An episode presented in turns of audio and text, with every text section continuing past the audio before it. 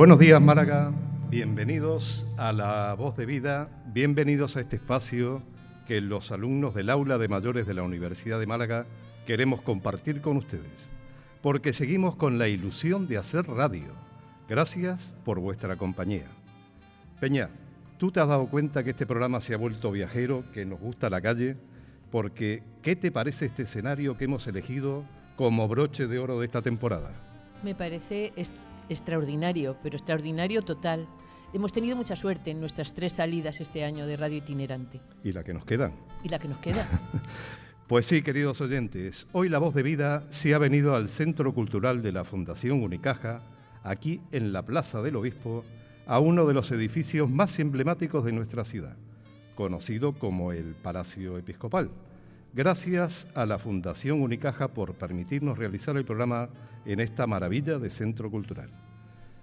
Peña, mientras tú le cuentas a nuestros oyentes el contenido del programa de hoy, me voy a dar una vuelta por las salas de la exposición porque hay una, colección de la Fundación ABC sobre la figura y la obra de Mingote. Para mí, el mejor humorista gráfico que ha dado este país. Después, si quieres, te vienes y me acompañas, te va a sorprender. Son 250 dibujos los que forman parte de esta exposición. Te dejo, Peña, cuéntale a los oyentes el sumario. Pues ahora mismo, luego te acompaño, que a mí Mingote me gustaba mucho. Como ya hemos dicho, vamos a realizar este nuestro último programa del curso 21-22. No va a ser el último realmente, porque el próximo día 9 en el rectorado nos han invitado a hacer un programa de radio dentro de las jornadas que va a haber conmemorando el 50 aniversario de la creación de la UMA, de la Universidad de Málaga. Y también hemos comentado ya que este año estamos en plan radio itinerante. Seguramente que cuando empezamos el curso, en el mes de octubre, no nos podíamos imaginar que nuestro último programa lo íbamos a realizar en un espacio tan hermoso como en el que estamos. Hemos preparado con muchísima ilusión, como siempre, este programa y para empezar, Yolanda nos va a contar cómo es la experiencia Erasmus después de los 55. A continuación, José Antonio, en su espacio rumbo de ida y vuelta, seguro que nos sorprende, como siempre suele hacer, ¿no? Eso seguro. espero, pero déjame seguir disfrutando de Mingote, Peña. Vale, vale.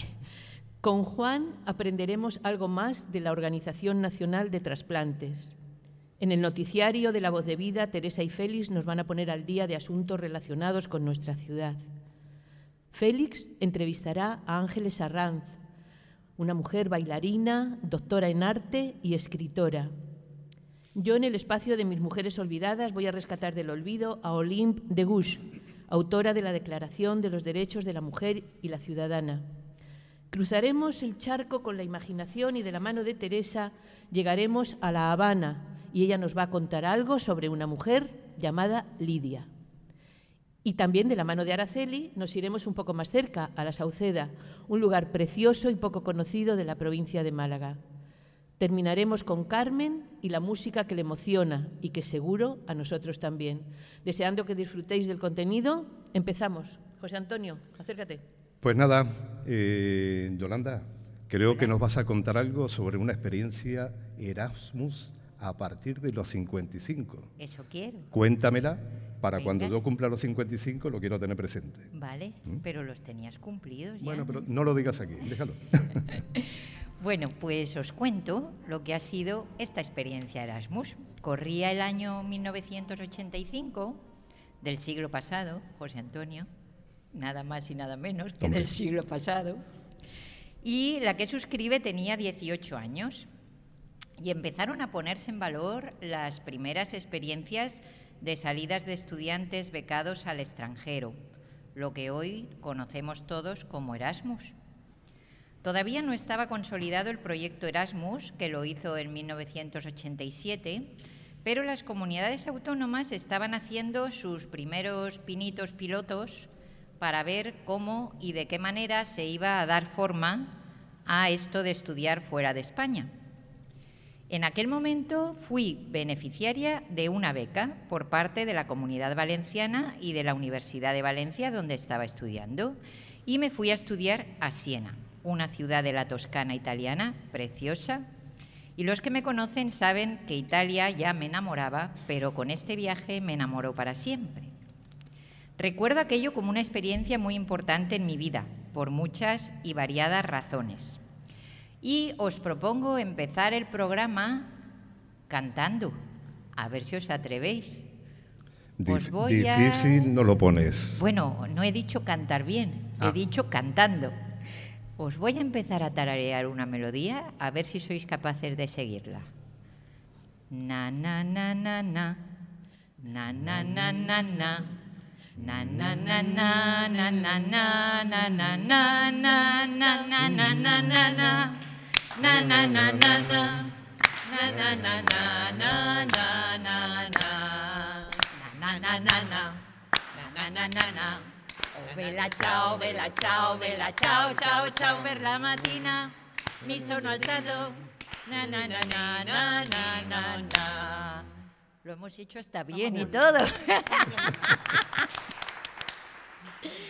bueno, pues en estos momentos esta música como que nos suena a todos, porque el que más y el que menos hemos visto la casa de papel, ¿no? Pero en aquel momento yo me traje de Italia esta canción, La Bella Chao, que me la enseñó un amigo, y La Bella Chao ha sido la canción de despertar de mi hija durante su infancia. Eh, lo cuento como anécdota porque hay cosas que te impregnan para toda la vida y esta fue una de ellas. Pues quizá hoy, al otro lado de esa pantalla de Facebook, de mi pequeña ventanita, como yo digo, esté mi amigo Antonio Timpone, al cual saludo, al que conocí en este viaje. Estaba estudiando medicina y al día de hoy seguimos manteniendo la amistad. Y yo tenía 18 años, hoy cuento la experiencia de más de 55 porque son más de 55. Caro Anto, ti voglio Pues unos cuantos años después, en el 2021, o sea, el año pasado, me matriculo en este taller de radio, este que hacemos cada jueves, y nuestro querido profesor Fran, que ahí lo tenéis, nos sorprende con, este año nos han concedido un proyecto Erasmus. Se hace un sorteo y me toca participar en este viaje. ¿A dónde? A Italia. No os quiero contar, después de tres años de aislamiento que he vivido yo con mi leucemia en estos tiempos de COVID y que solamente los muy próximos a mí saben lo que significa, cómo llegó este sorteo a mi vida. Emociones encontradas, miedos mezclados con alegría, pensar que la vida me mandaba otra vez y de nuevo y de esta manera a Italia, amalgama y abanico de emociones, emocionado y emocionante, de cosas que pasaban por mi cabeza y por la cabeza de los míos. Pues el día 6 de este mes nos fuimos y el día 15 volvimos. La expedición estaba formada por tres compañeros. Mercedes, que hoy está ausente porque se está examinando precisamente de italiano, un besito para ella y mucha suerte. Araceli, Juan y nuestro querido profesor, Frank. Y fuimos la representación de la Universidad de Málaga, donde en la Universidad de la Libertad de Udine. No sé qué impresión habremos causado, pero yo voy a contar la que, hemos, la que han causado ellos en mí. Hemos sido bien recibidos y mejor tratados, compartido clase con personas de Bosnia, de Portugal, de Eslovenia y de Italia, país anfitrión. Ah, y más españoles, españoles de Antequera. El idioma de la formación era en inglés. No os quiero contar tampoco mi nivel de inglés, pero voy a resumirlo. Zero. Pero allá que iba con mi Google Traductor y con otro programa que me dijo que me dijo Frank, Serbia, he dicho Serbia, también Serbia. Con otro programa que me dijo Fran, mejor todavía. Yo tomaba apuntes cual profesional bilingüe. Me enteré algo. ¿Qué saqué en conclusión? Pues lo que les comentaba a todos los compañeros al final del curso que se podrán empeñar en que el inglés sea lengua universal, pero la lengua universal, de verdad, la que llega, la que cala, la que se entiende, para mi punto de vista, es la sonrisa. Y la sonrisa de Caterina, que presentaba todas las jornadas en su perfecto inglés y que conseguía hacerse entender siempre más allá de la palabra. Antes del curso yo de cachondeo les decía a mis compañeros que si me preguntaban iba a contestar con canciones, que es lo único que me sé en inglés. Y casi casi tenía un recurso simpático para medio defenderme. No hizo falta su uso. Con el chapurreo de italiano, los Google Traductor, mis compañeros diciendo y las sonrisas, medio que apañamos la adquisición de algún que otro conocimiento. Pero ¿por qué os quería contar yo todo esto? Pues para haceros partícipes de la experiencia tan maravillosa y enriquecedora que supone seguir siendo aprendiz. Porque seguir siendo aprendiz, seguir siendo estudiante, es lo que me ha permitido vivir de nuevo este Erasmus. ¿Qué aporta participar en un proyecto de este tipo? Pues conoces gente, la que te encuentras allí nueva y también conoces mejor aquellos con los que viajas. Y conocer gente siempre nos hace crecer como personas. Mejoras tu capacidad de adaptación, mejoras tu flexibilidad, que es importante, entrenas tu tolerancia. Mejoras en mi caso una lengua que me encanta y que hablo poco, el italiano. Mejoras la fotografía. Anda que no he hecho yo fotos y he martirizado a mis compis para el posado. Conoces lugares nuevos, otras culturas y fundamentalmente capturas momentos vitales. Y os voy a contar mis capturas. Capturo la risa de Mercedes alrededor de la mesa de nuestro apartamento diciéndome, basta, para, no sigas, que no puedo más. Porque los viajes inspiran a la risa. Capturo la buena convivencia que hemos tenido a pesar de lo poco que nos conocíamos. Capturo los momentos spritz aperol. Capturo el color de Venecia con lluvia, esa mezcla de sucio y bello al mismo tiempo que solamente se consigue en esta ciudad. Capturo el verde del norte de Italia, de campos verdes. Capturo cada viñedo. Capturo los movimientos de las medusas lentas del Adriático. Capturo a Araceli contando sus viajes con esa visión tan bonita que ella aporta siempre y que hoy seguro que disfrutamos. Capturo la puesta de sol en grado, los cinco disfrutando de esa puesta de sol. Capturo el baño de pies en la playa de Eslovenia, a donde Juan quiso llevarnos sí o sí. Capturo y agradezco a ese conductor magnífico que fuiste, Juan, mejor imposible. Capturo esa pasta la marinera que nos comimos en Murano. Capturo los bailes del último día, después de comer, donde cada uno bailó lo que pudo, como pudo y como supo esa mezcla de folclores internacionales espontánea donde supimos exponernos y superar algo tan dramático como es la vergüenza. Dejar de creer en nuestra vergüenza y ponernos a bailar lo que no sabíamos bailar fue lo más impresionante de juntar gente buena, porque esas cosas solamente las puedes hacer cuando estás viviendo en un ambiente libre de juicio como el que se creó allí y creo que también lo hemos vivido aquí cantando la vela chao.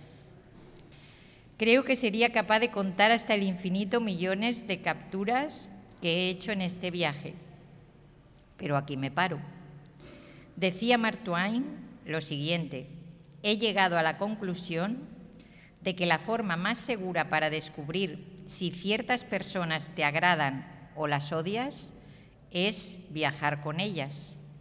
Así que compañeros de viaje, espero no haber sido muy petarda como compañera, haberos agradado, vosotros a mí, sí. Espero y deseo que la siguiente expedición a Eslovenia del resto del equipo les pueda aportar tanto y tan bueno como esta me ha aportado a mí.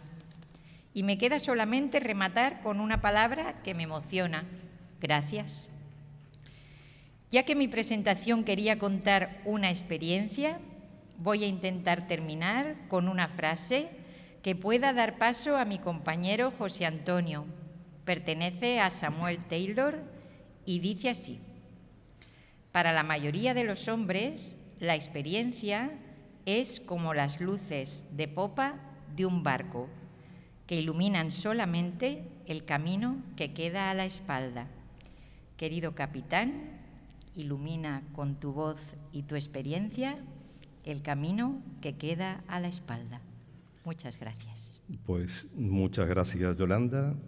Lo único que espero ser luz de proa en tu vida, no luz de popa. Siempre, ¿Eh? siempre lo Porque La luz de popa es lo que se queda atrás y la proa es lo que viene. ¿eh? Y todavía nos queda un viaje a Eslovenia con esa luz de proa. Pues nada, Yolanda, eh, como pasa el tiempo, mm, poco a poco vamos llegando al final de esta temporada de La Voz de Vida. Hoy en mi rumbo de ida y vuelta voy a hacer un repaso de lo que ha sido mi singladura de esta temporada en la que no he marcado ningún rumbo fijo. Me he dejado llevar por mis propios sentimientos. no sé si te acuerdas cuando al principio se me dio por poner rumbo al pasado, de ahí la luz de popa. Quizás por motivos de la edad, los años van pasando y uno de vez en cuando vuelve la vista atrás, a su niñez, a su juventud, a esos recuerdos que cada día que pasa están más presentes en tu vida. En fin, todo eso lo recordado con el maestro Alberto Cortés, que con su corazón de guitarra me hizo volver a recorrer esas calles amigas donde jugué de pequeño. Si miráis un poquito para allí, lo que estás viendo, Yolanda, es la casa de mis padres. Volver a todo eso que se ha quedado tan lejos, pero no olvidado en el tiempo. Cantidad de recuerdos de infancia, amores y amigos, distancia, que se han quedado tan lejos entre las calles amigas, distancia del viejo y querido pueblo donde se abrieron mis ojos distancia, donde jugué de pequeño. Un corazón de guitarra. Donde se abrieron mis ojos, donde jugué de pequeño, qué cantidad de recuerdos. Otro día me despierto con la noticia del hundimiento del pesquero Vila de Pitancho. Como marino que he sido y nunca dejaré de serlo, la pérdida de esos compañeros de la mar, que ya no tendrán un rumbo de vuelta a sus casas, que se quedarán navegando para siempre en las aguas de Terranova, me llegó hasta el alma. Peña, no sé si te acuerdas que a pesar de mis problemas de salud, me incorporé al programa simplemente para contaros cómo es la vida de la gente de la mar. Dura, muy dura. Seis meses alejado de tu familia, con todo tipo de carencias no hay médico ni enfermeros, no hay nada. Búscate la vida como puedas. Navegar por Terranova o por el Mar del Norte, como ha sido mi caso, puede ser lo más parecido a la antesala del infierno. Muchas veces cuando estaba en esa soledad tan inmensa del océano, me preguntaba por qué había elegido ser marino. Yo sabía que tenía un puntito de locura, pero para tanto no. Mi madre siempre me recordaba que cuando llovía y el agua corría por mi calle abajo, yo hacía barquitos de cartón, de papel y los dejaba navegar. Lo que sí está claro es que estaba predestinado a hacer lo que fue. Me acordé que siempre hubo un cantautor que le había puesto letra y música a cada momento de mi vida, también a mis sueños. Hasta en esa etapa infantil en que soñaba con ser marino, Joan Manuel Serrat estaba a mi lado.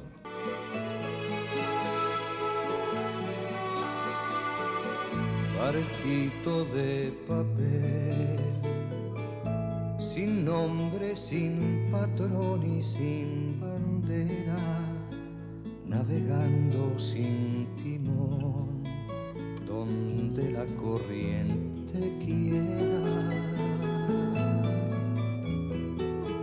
aventurero audaz. Jinete de papel. Y navegar era jugar con el viento. Ahí sí que me has engañado, Joan Manuel. Con el viento y con la mar no se juega. Yolanda, no sé si te acuerdas de aquel día que os conté que organizando fotos antiguas me encontré con una en blanco y negro mejor dicho, me encontré con esa mirada que desde la foto parecía decirme, hola, aunque ya no te acuerdes de mí, aquí sigo a pesar de los años. Yo me acuerdo de cada una de tus intervenciones, José, porque todas me llegan al alma. Yo sé que no es porque tú me quieras, sino porque tienes buena memoria. Son ambas ¿Eh? cosas. pues ahí estaba ella, era ese amor fugaz de locura de juventud, de un solo día, lo dimos todo como si no hubiera un mañana. Y es verdad que no lo hubo, no la he vuelto a ver nunca más. Los años no pasaron para ella, se mantenía en mi memoria con el mismo esplendor de juventud. Así que con una copa de vino en la mano, en mi boca un cigarro pidiendo candela, puse un poco de música a mi imaginación, me busqué como tripulación a la banda gaditana La Canalla, me dejé llevar a la deriva con la voz del chiperón Romera, que con el rumbo de la niña de fuego me llevaba a recorrer esos mares de los amores imposibles.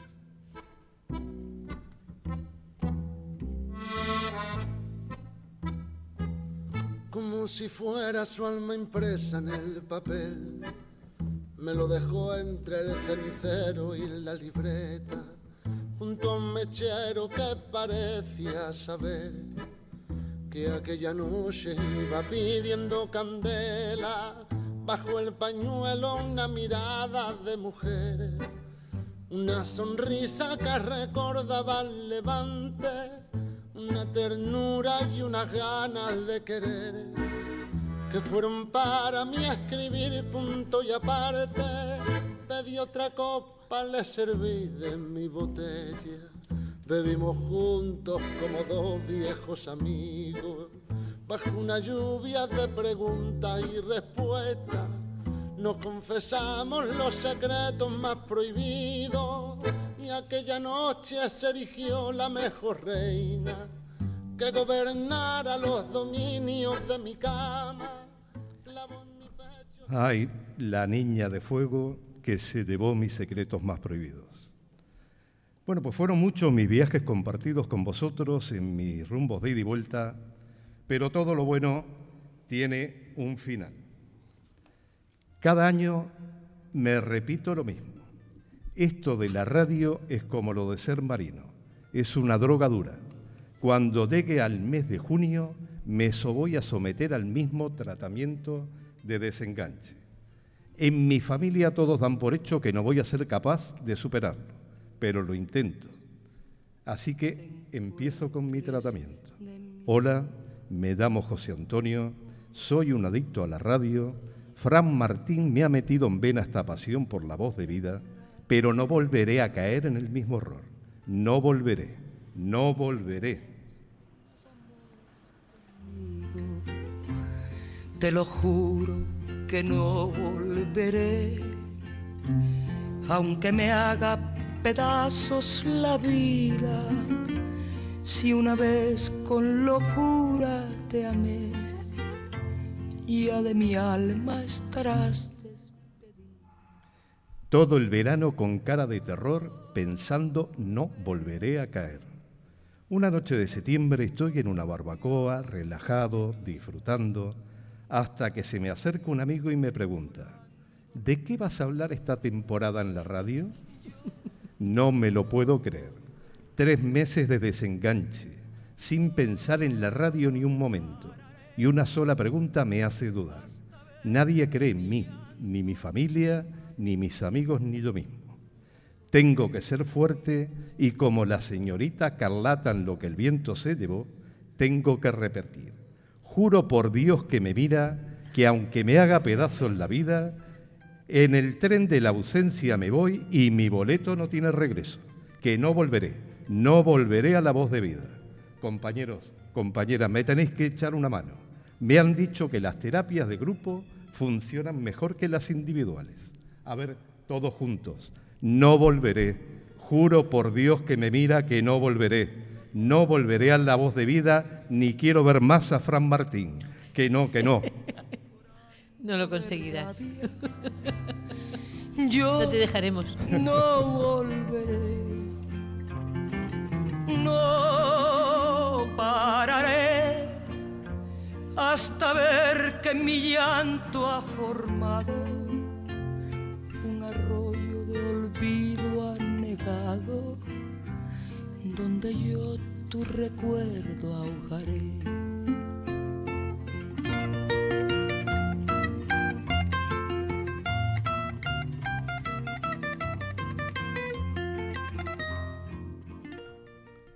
Bueno, Juan, veo que has dejado las malas compañías del patio y te has venido con la buena gente de esta mesa. Hombre, yo siempre acompaño tu agradable voz. Pues nada, te toca. bueno, pues vamos a hablar de, de alguna cosilla un poco más seria. Balón para Iniesta. Iniesta está con atrás. Para Ses. Mueve Ses. De nuevo para Navas. Aparece la banda izquierda. Ahí está el niño. Va Torres. El centro, la frontal del área. Rechace para Ses. Chuta y Ses. El balón para Iniesta. Iniesta, Iniesta, Iniesta. ¡Gol!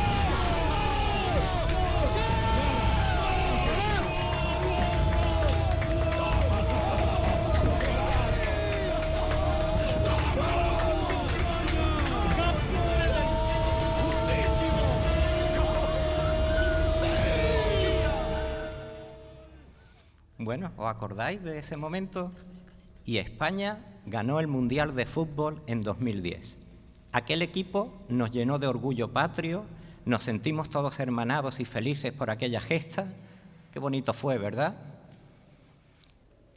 ¿Y qué pensaríais si os digo que tenemos un equipo que lleva ganando 29 años consecutivos su competición mundial, siendo admirado y copiado en los cinco continentes?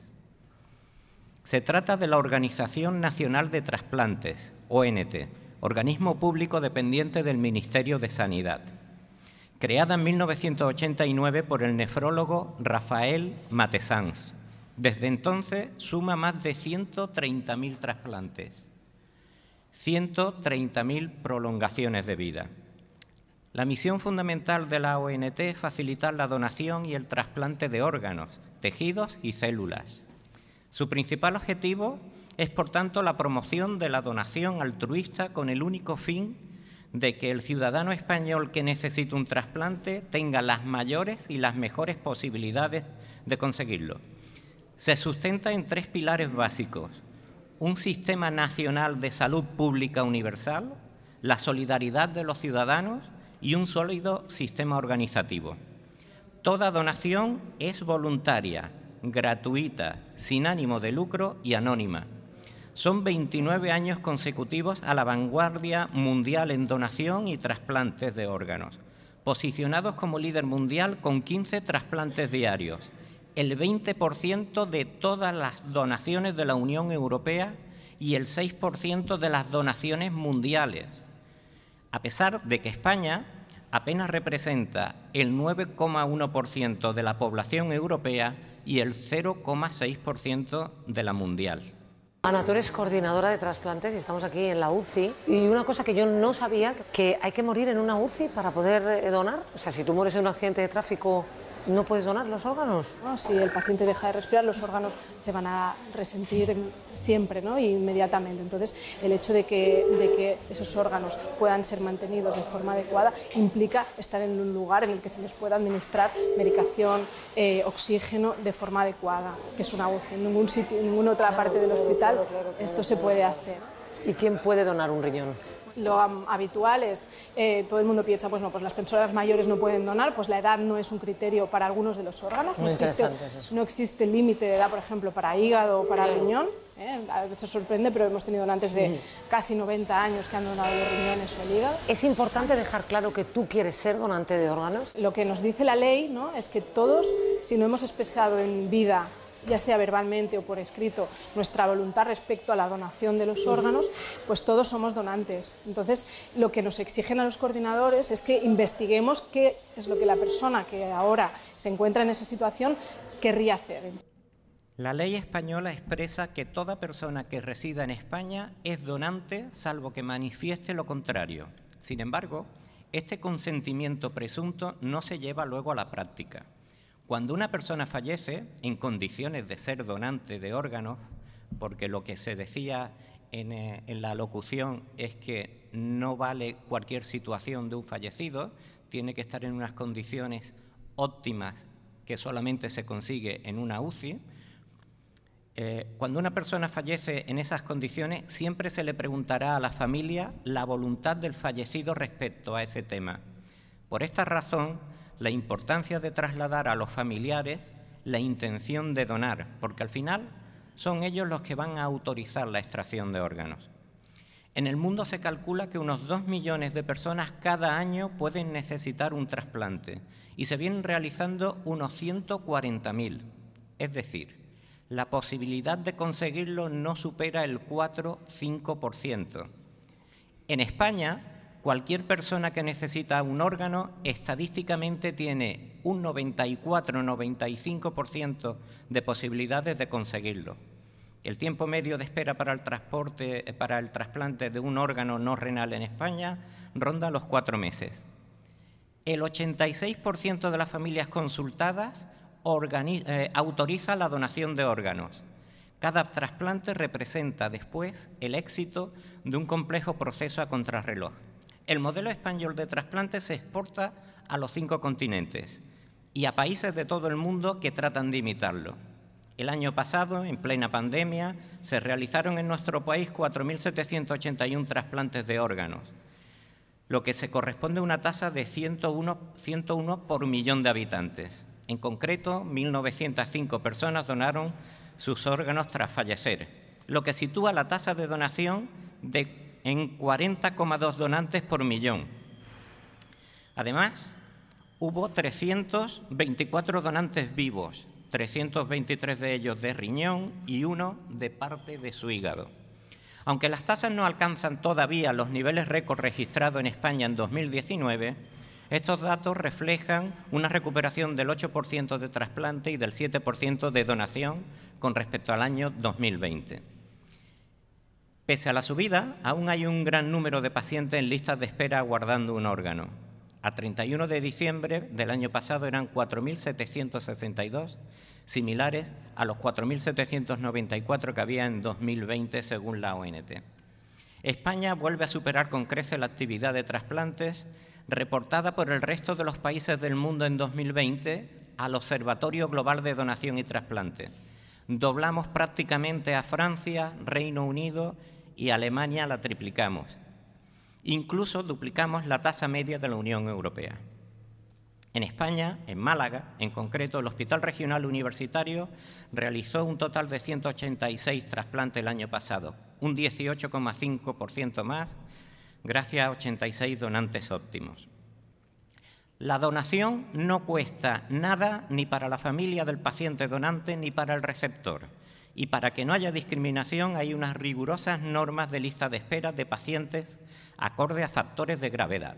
Se prima además por el problema de la isquemia que el donante y el receptor estén en la misma comunidad autónoma. Un resumen de las palabras del fundador de la organización, el doctor Matesán.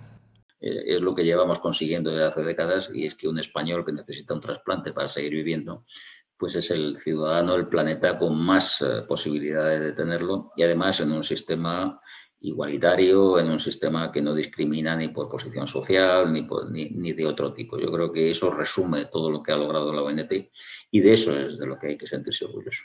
Bien, pues este señor fue el que fundó, ya hoy está jubilado, el que fundó la Organización Nacional de, de Trasplante, al que creo que le debemos un modelo único en el mundo.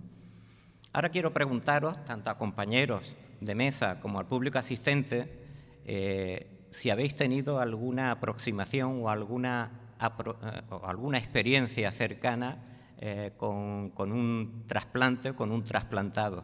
Y hablando esto previamente a tener esta reunión, un compañero que está aquí en la mesa me ha dicho de que conoció o que conoce personalmente al doctor Matesán, ¿verdad, Félix? Me ha sorprendido. Bueno, sí, eh, yo coincidí con, Rafael en, la Fundación Jiménez Díaz hace pues cuarenta y tantos años Él estaba de residente en nefrología, yo de, residente en medicina nuclear. Y ya, después yo me fui a Mallorca y, su trayectoria ya la viví un poco de lejos, pero conozco a la persona. ¿no? Yo creo que, tú, Juan, has refrendado con los datos bastante bien el, enorme esfuerzo y el papel que está jugando la ONT en España, pero yo, si me permite, ya que preguntas, yo, separaría tres cosas ¿no? que quizás son menos conocidas. ¿no? Una es que este proyecto no hubiera sido posible si no hubiera sido por la generosidad del español, en, su conjunto. ¿no? En segundo lugar, lo que poca gente sabe es que una cosa es el trasplante, es decir, el acto quirúrgico en sí, y otra cosa es la donación, el proceso de donar el órgano. Entonces, en la donación de órgano hay un esfuerzo de formación y de entrenamiento exhaustivo de médicos y enfermeras en el tema de convertir una mala noticia, porque es una mala noticia para una parte de la persona que va a donar el órgano, a la persona que lo va a recibir, que es un motivo de esperanza y tal. ese, ese cambio hay detrás un esfuerzo de formación tremendo. Y por último, y ya no me enrollo más, una cosa muy importante de la ONT es, primero, que ha estado fuera de la lucha política, todos los partidos han reconocido la labor técnica de la ONT, y en segundo lugar, que las personas que, lo han iniciado, Rafael estuvo eh, casi de los 20 años, ha estado al, frente de esto. Y la doctora Beatriz García, que es la actual, lleva también pues como 8 o 9 años. Esa estabilidad le ha permitido a la organización pues, planificar muy bien su recorrido y tal. Con lo cual yo creo que es efectivamente, Juan, como tú bien comentabas, la ONT es auténticamente modélica única en el mundo. Gracias, Félix. ¿Alguien más quiere comentar alguna experiencia o algún conocimiento? Sí, sí, Teresa. Pues yo sí, mira, mm, yo perdí a mi madre y le hubiera salvado un trasplante. En el año 77, eh, bueno, mi madre empezó con problemas renales, también una tía mía, hermana suya, murió antes y mi madre le hubiera salvado un trasplante. En aquella época no había tanta posibilidad de ello. Mi madre estaba tratada con diálisis, pero no la aceptaba bien eso la, probó, la provocó un derrame cerebral y yo siempre he pensado que a mi madre sí lo hubiera, la hubiera salvado. Y de hecho mi hermana, yo y mi padre nos hicimos donantes. Y mi padre cuando falleció donamos su cuerpo a, la ONET. Qué bien. Eso solamente. Muchas gracias, Teresa. Carlos Aya creo que ha sido un, uh, uno de los servicios de España que más trasplantes renales ha hecho por año durante muchos años. No sé en este momento, pero se, ha destacado por eso, curiosamente. Fue el primero, me parece, que empezaron a hacer trasplantes renales y, la verdad es que ha tenido un, un desarrollo enorme, al menos en renal. Sí, eh, es curioso, creo que el primer trasplante renal en España, bueno, el primer trasplante fue renal mm. en España, en el Hospital Clínic en Barcelona, creo que fue por allá, no sé si me falla la memoria, año 67 o año 69, y la experiencia que comentaba uno de los protagonistas años después era increíble, porque eh, tenían que ir a solicitar al, al, juez de guardia, tenían que solicitarle una autorización para la extracción de órganos de un cadáver, porque iban a hacer un trasplante. Y, el juez de guardia decía un trasqué, era la primera vez que se escuchaba esa, esa palabra. Tuvieron que, que tumbar muchísimas barreras es más, esperaban que el donante, el hombre en sus últimos momentos, falleciera, cosa que se demoró cuatro o cinco días, y cada día tenía que ir el médico a pedir una renovación de la, orden al juez de guardia, que siempre era diferente, y tenía que volver a explicar en qué consistía lo que querían hacer en ese momento. Juan, yo quería comentar, eh, porque me decía mi amigo José Antonio ahora, yo soy donante de sangre, donante de médula y donante de órganos también. Yo también lo soy y he sido, he sido muchos años donante de sangre. Eh, yo quiero contar mi experiencia porque no es un trasplante realmente de un órgano, pero yo estoy viva gracias a la donación de eh, sangre. Estuve seis meses ingresada en un hospital y seis meses transfundiéndome. Eh, de manera permanente porque la leucemia no hace que, tengas sangre buena, tu sangre no es válida, con lo cual vivo eh, gracias a, eh, siempre lo digo, a la sangre de otros. Eh, me emociona decirlo y compartirlo y es algo que me sobrecoge.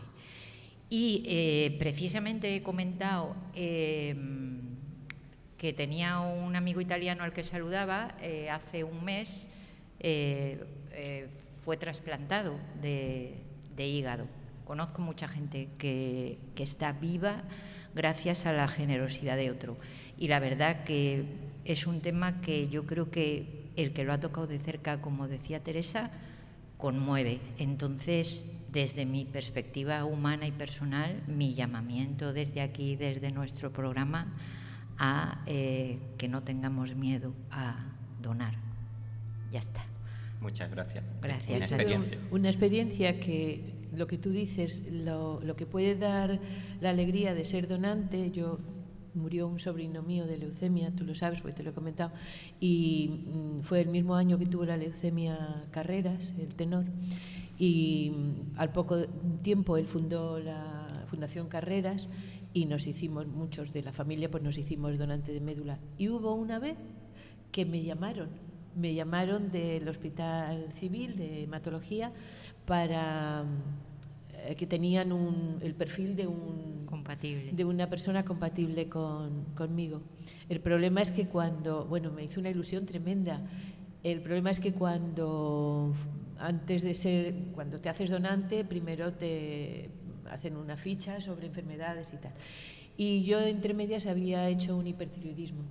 Entonces, cuando llegué allí al hospital, el día que me citaron, pues me dijeron, bueno, ¿hay algún cambio y tal en el aspecto de salud? ¿Has tenido alguna enfermedad y tal? Y dije, no, no, estoy muy bien porque incluso del hipertiroidismo no estoy ya nada más que con una sola pastilla. Y ahí se acabó mi donación.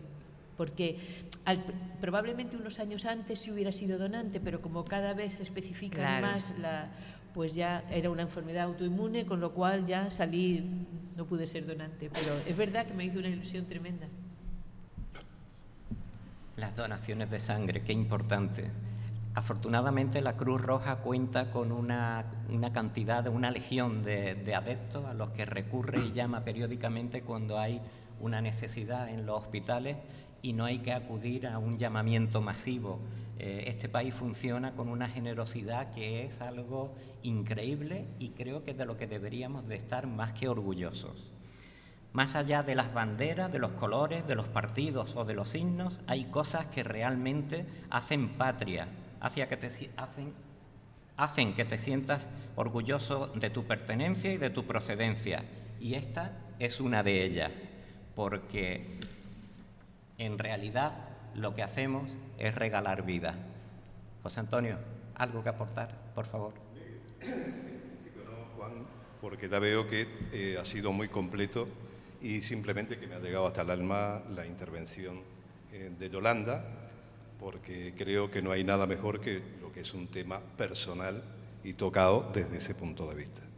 Yo tendré una gratitud, es que me, emociona, o sea, no puedo evitarlo, tendré pues una gratitud. Pasamos, pasamos capítulo y seguimos adelante. Pero es ¿eh? bueno, es bueno contarlo y, decir que, que, uno está vivo gracias a, a la generosidad de otros. Creo que es importante decirlo. Pues, eh, Yolanda, una copita de vino en la mano, mirando al cielo. y... Un spritz, un spritz, pero...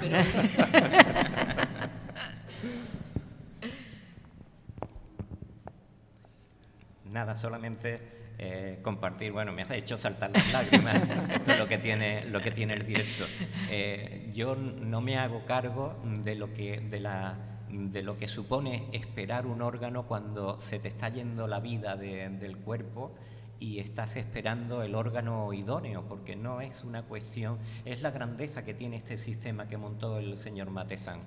No hay forma de influir en la lista de espera de, de una donación de órganos. Solamente vale el criterio profesional de encontrar eh, la mayor compatibilidad entre el, órgano donante y, el receptor, con lo cual las esperas algunas veces se hacen muy eternas. Sin embargo, casi siempre llega. Llega, lo decía antes, porque el 86% de las personas y de las familias autorizan la donación. No, olvidéis de decirle a vuestra familia, no que seáis donantes, eso es libre cada uno de hacerlo, pero de decirle a vuestra familia qué es lo que quisiera que se hiciera con, vuestra, con vuestro cuerpo después de que ya no, no os haga falta. Bueno, Juan, el mío lamentablemente tiene poco provecho el día que me vaya, pero bueno. si alguien quiere pieza de saldo, aquí estoy. Tus pulmones están curando. Están poco a poco, poco a poco. bueno, como todo buen programa, tenemos nuestro boletín informativo. Así que los compañeros de los informativos, adelante. Sucede en Málaga. Boletín informativo de la voz de vida. La colección ABC y la Fundación Unicaja exponen en el Palacio Episcopal de Málaga un recorrido por la historia de Mingote. La exposición podrá verse hasta el 30 de junio de este año e incluye una selección de 251 dibujos que el humorista creó entre 1980 y 1983 para las páginas de ABC. La exposición se ordena de forma cronológica y está compuesta por las piezas más destacadas del medio millar de dibujos que componen la serie y en las que el autor empleó sus técnicas habituales de tinta y acuarela, grafito, bolígrafo o gouache. En un ambiente bronco en la Rosaleda del Málaga, el Málaga Club de Fútbol se aseguró la permanencia en Segunda División. El equipo no consiguió deshacerse del Burgo y dejó escapar otra oportunidad para sentenciar el campeonato. La suerte acompañó al equipo malagueño gracias a que sus perseguidores perdieron sus respectivos compromisos y así la salvación del cuadro malaguista es ya matemática. Los futbolistas fueron despedidos con una gran bronca del público. La emancipación de los jóvenes en Málaga se convierte en una misión imposible.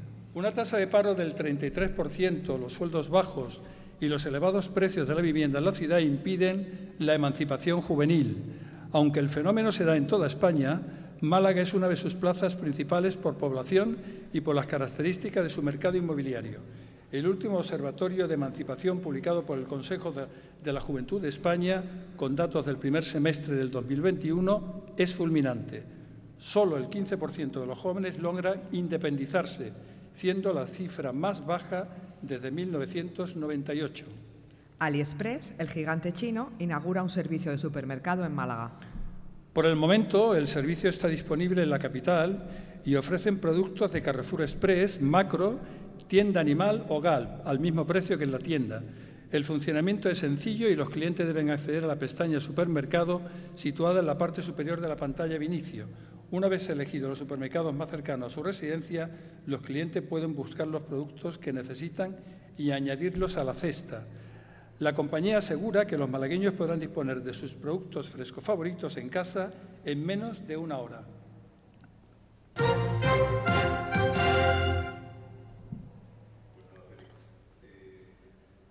Te va a tocar, como siempre, la entrevista, que creo que va a ser interesante. Hoy traes como entrevistada, pero casi mejor la presentas tú. Muchas gracias, José Antonio. Vamos a hacer además una innovación en el programa de radio. Que Dios te coja confesado, porque a ver cómo sale. Pues efectivamente, José Antonio, vamos a hablar ahora de danza española. Y lo haremos con una mujer que lo ha sido prácticamente todo. Bailarina, coreógrafa, directora de su propia compañía y también profesora de universidad. Recientemente, y hablaremos de ello, ha publicado una trilogía sobre el baile español.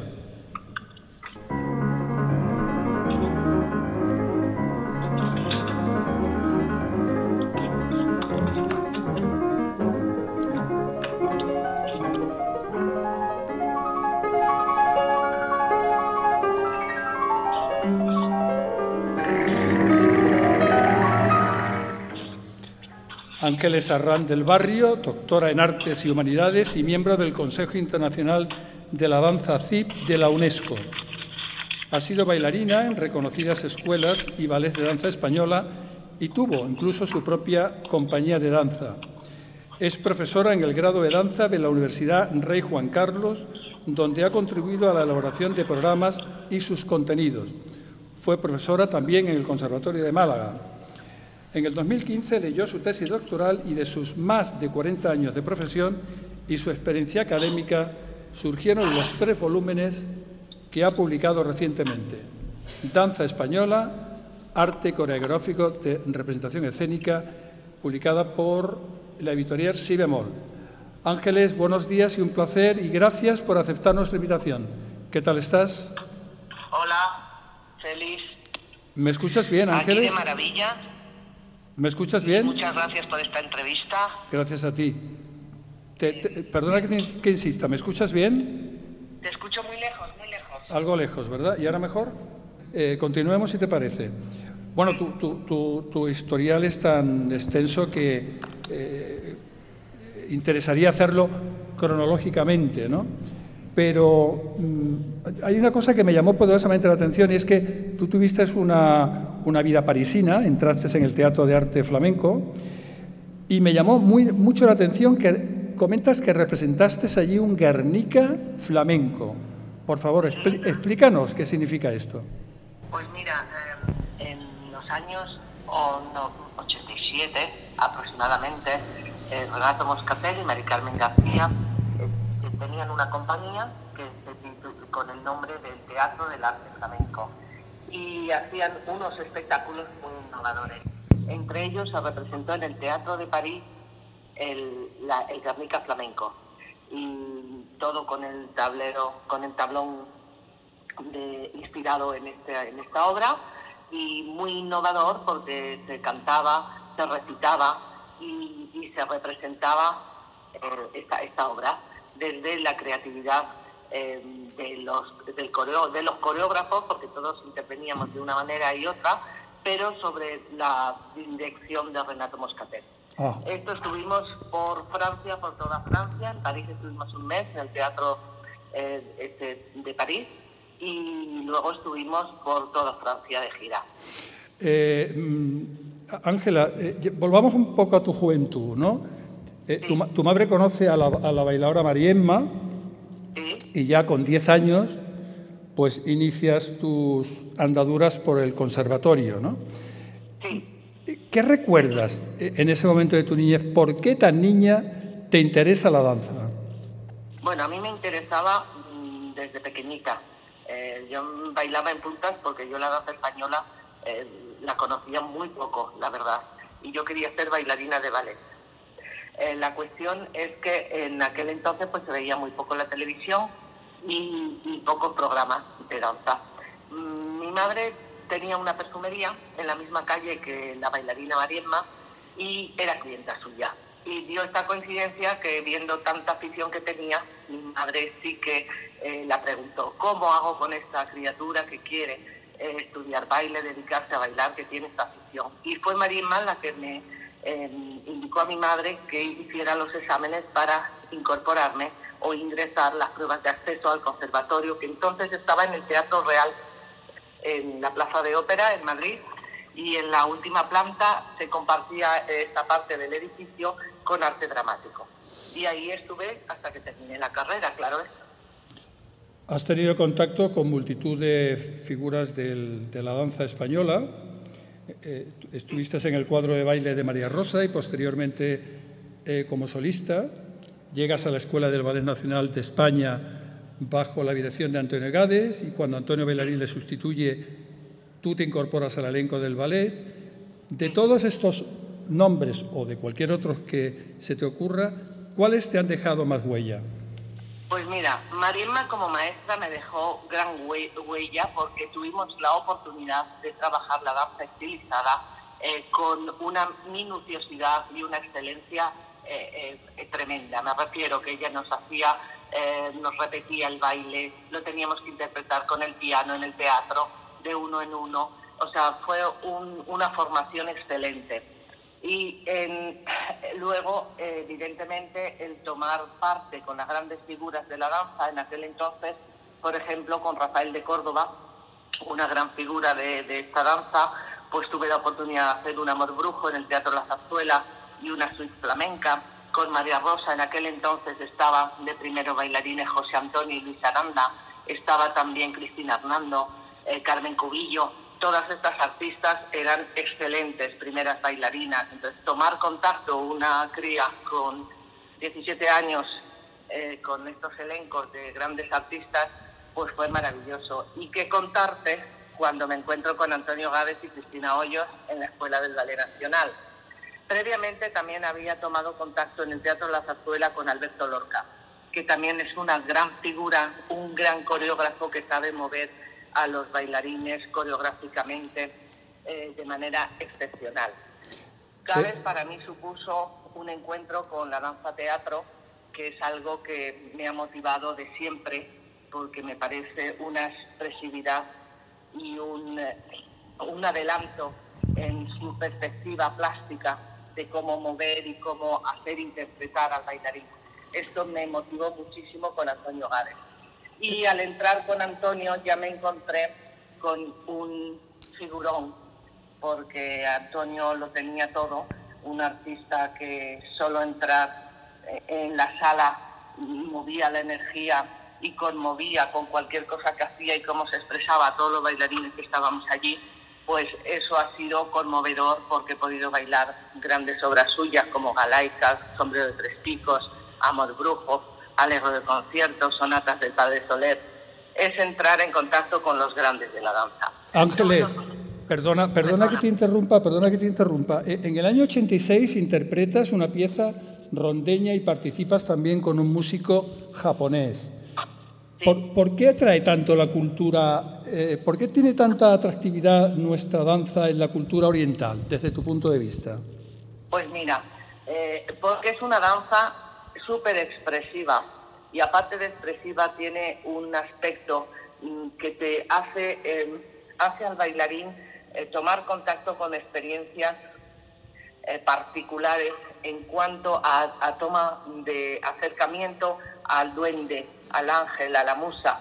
Eh, eh, una vez que tú interiorizas ese compás que está por dentro de ti, con todas las músicas o configuraciones musicales de, la danza española, desde el folclore al flamenco, a las formas flamencas, los palos del flamenco, en cuanto tú tienes esa interiorización de esos tiempos, tú tienes una libertad personal de poder expresar eh, interiormente, ¿no? de estar presente. Es una danza que obliga al bailarín a estar con presencia. Oye, antes de salir a escena, antes de salir a escena, uno puede pensar que, todo está en la persona, ¿no? que la bailarina si es experta, pues realmente el, el, éxito está garantizado. Pero a mí me da la sensación de que tú antes de salir a escena eres guionista, realizadora y directora de tu propia obra, ¿no? Sí, por eso te digo, porque el bailarín de español tiene esa facultad, tanto sea de una modalidad de otra, porque tiene que dar vida a lo que hace. Y esto distingue a esta danza de otras. El dar vida conecta con la presencia, conecta con el dar forma a tu juego físico sintiéndolo. Y cuando tú sientes lo que haces, transmites al público, quieras o no. Y surgen esos momentos únicos, eh, especiales, que ponen la carne de gallina al público. No siempre, claro, evidentemente, pero el bailarín en, su narrativa del movimiento busca eso, busca conmover al público desde su sentimiento. Déjame que recuerde contigo una, una situación que vas a recordar eh, inmediatamente. Sé que en la sala Revolver de Madrid, que creo que ya está cerrada, te impresionas en un momento determinado al ver bailar a una joven, era Sara Varas, en ese momento, ¿qué pensaste? Pues realmente eh, vi a una nueva generación de artistas. La gente que venía ya, bueno, yo en aquel entonces, cuando estaba en la sala Revolver, estaba trabajando con un guitarrista maravilloso, Juan Mayamarote, eh, y con grandes artistas también que le acompañaban. Con Chaquetón he trabajado mucho, el cantador, y también con Manuel Palacín y Rafael Palo, el Palo eh, lo que quiero decirte es que eh, esa generación nueva que surgía con otra eh, forma de comprensión o de entender o de dar forma al flamenco, Sara Varas con esos pies a mí me maravilló, con esa fuerza que tiene, y yo vi que la generación nueva venía con otras propuestas y ya me sentí yo, dijo, digo, bueno, me sentí yo como que ya daba un poquito fin a mi carrera artística en escena. Mm, últimamente, desde hace años, estás eh, metida en el, en el ámbito académico. En el 2015 defiendes tu tesis doctoral y en el 2007 empiezas como docente en el Instituto Alincia Alonso de la Universidad Rey Juan Carlos, donde impartes la asignatura de Metodología y Didáctica de la Danza. Desde tu, desde tu experiencia profesional, desde ese momento que has rememorado del encuentro con Sara Varas y de tu experiencia académica, nace ese primer interés por, tu, por dar a la danza un cuerpo doctrinal, ¿no? o, darle un, un cierto componente de conocimiento. ¿no? En estos tres volúmenes, que son el resultado de tus vivencias e investigaciones, ¿qué quieres resaltar, qué quieres eh, fomentar? Pues mira, la danza española es una expresión cultural y esta expresión cultural eh, se va forjando a lo largo de siglos atrás, pero es eh, a partir del siglo XX cuando se va conformando su estructura como un arte coreográfico que es lo que conocemos hoy, es decir, como la expresión cultural dancística que conocemos hoy. ¿Qué pasa? Que es distinto hablar de danza española como nombre genérico que hablar de una disciplina artística que es la danza española como arte de representación coreográfica para las formas folclore, escuela bolera, flamenco y danza estilizada. Y esto no tenía ningún cuerpo teórico, ningún eh, marco que definiera la disciplina desde el punto de vista eh, de disciplina artística, me repito nuevamente. Esto es muy importante porque para abarcar estudios superiores de danza y para dar a entender al público en general qué es la danza española como arte, arte único en el mundo, pues sí que es necesario tener un cuerpo teórico que explique cuáles son sus fundamentos, qué hace un bailarín, cómo lo hace y qué la diferencia en su singularidad de otras formas de danza escénica. Ángeles Serrán, bailarina, doctora, docente. Ha sido un placer y un privilegio tenerte con nosotros. Buenos días y muchísimas gracias. Pues muchísimas gracias a vosotros y a la UCM. Estoy encantada porque estuve también en unas jornadas en la sede que tienen de María Zambrano en Belén Málaga con eh, personalidades de la universidad y estoy encantada de poder haber hecho esta entrevista con vosotros. Queda a vuestro servicio. Yo no he dejado tampoco el mundo creativo porque sigo montando coreografías y haciendo propuestas escénicas, pero sí que es verdad que ya estoy un poco fuera de los escenarios, aunque me siento eh, siempre inmensa en el mundo de la danza y del flamenco, por supuesto. Muchísimas gracias, Ángela, es un placer. Ah, para mí también. Un saludo grande y muchas gracias a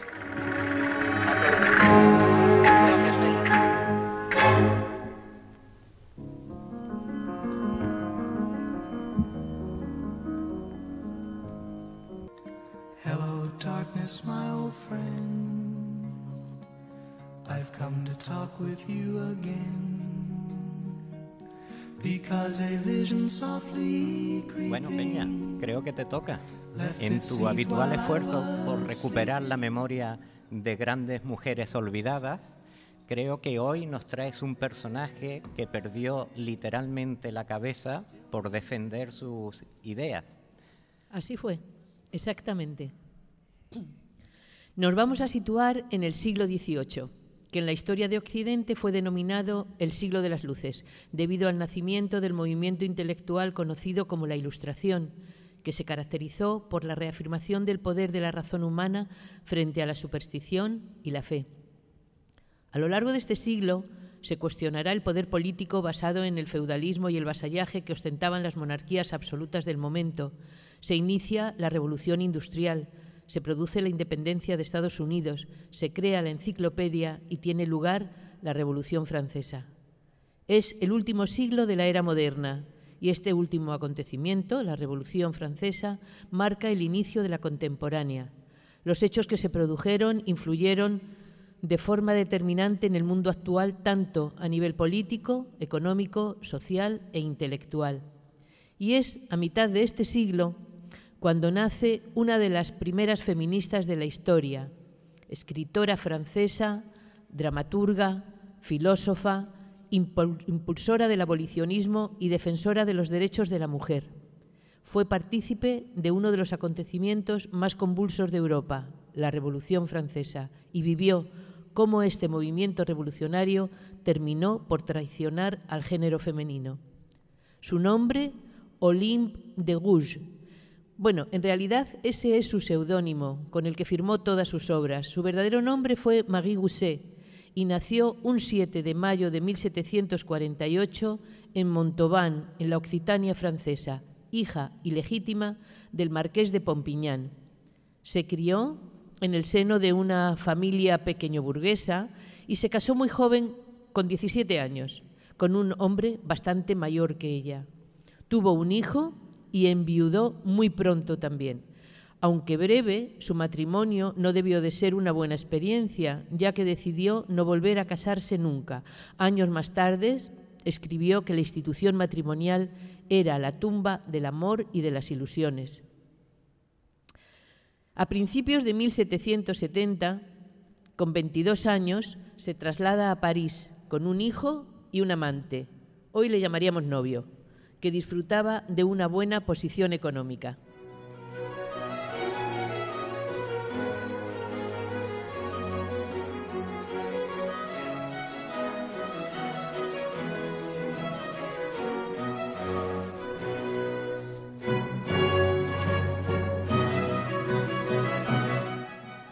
Comienza a asistir a los salones literarios del París prerevolucionario, donde se debaten y difunden las ideas de la Ilustración.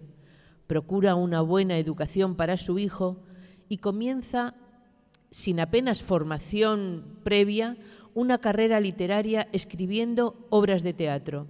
Parece que en principio fue apoyada por su padrino, que en realidad era su padre, el marqués de Pompignan. El teatro, en la Francia de 1780, era un altavoz para difundir y criticar ideas y conceptos.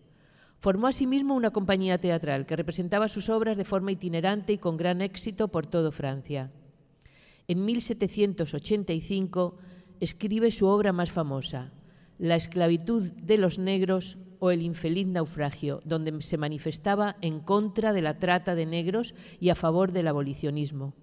Se estrenó esta obra en la Comédie Française, después de ser aprobada por su director y actores, pero los aristócratas, la nobleza y el propio rey Luis XVI, que obtenían grandes beneficios con este deplorable negocio y que mantenían el gran teatro a sí mismo, boicotearon la representación e incluso detuvieron a Olympe, que llegó a ser encarcelada en la Bastilla. La abolición, decían sus detractores, iba contra los intereses del país, ya que los grandes ingresos que éste recibía provenían de las colonias, cuya mano de obra era precisamente la de los negros esclavos.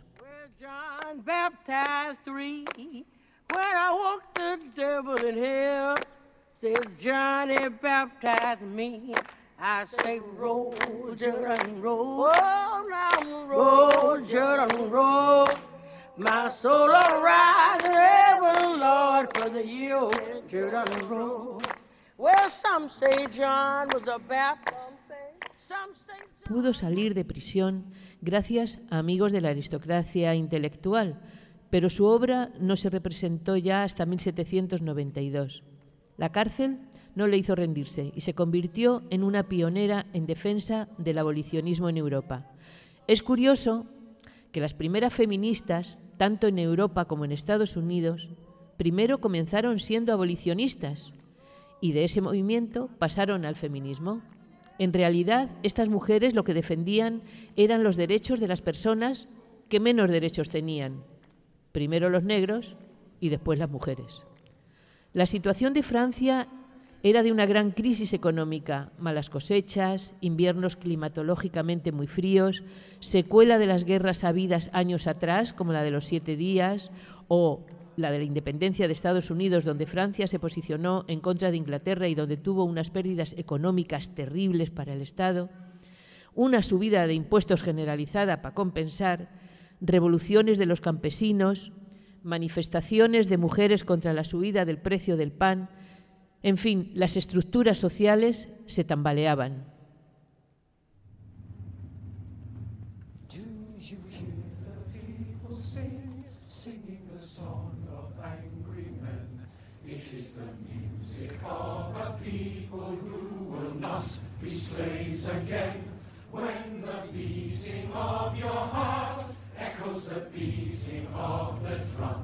There is a life about to start.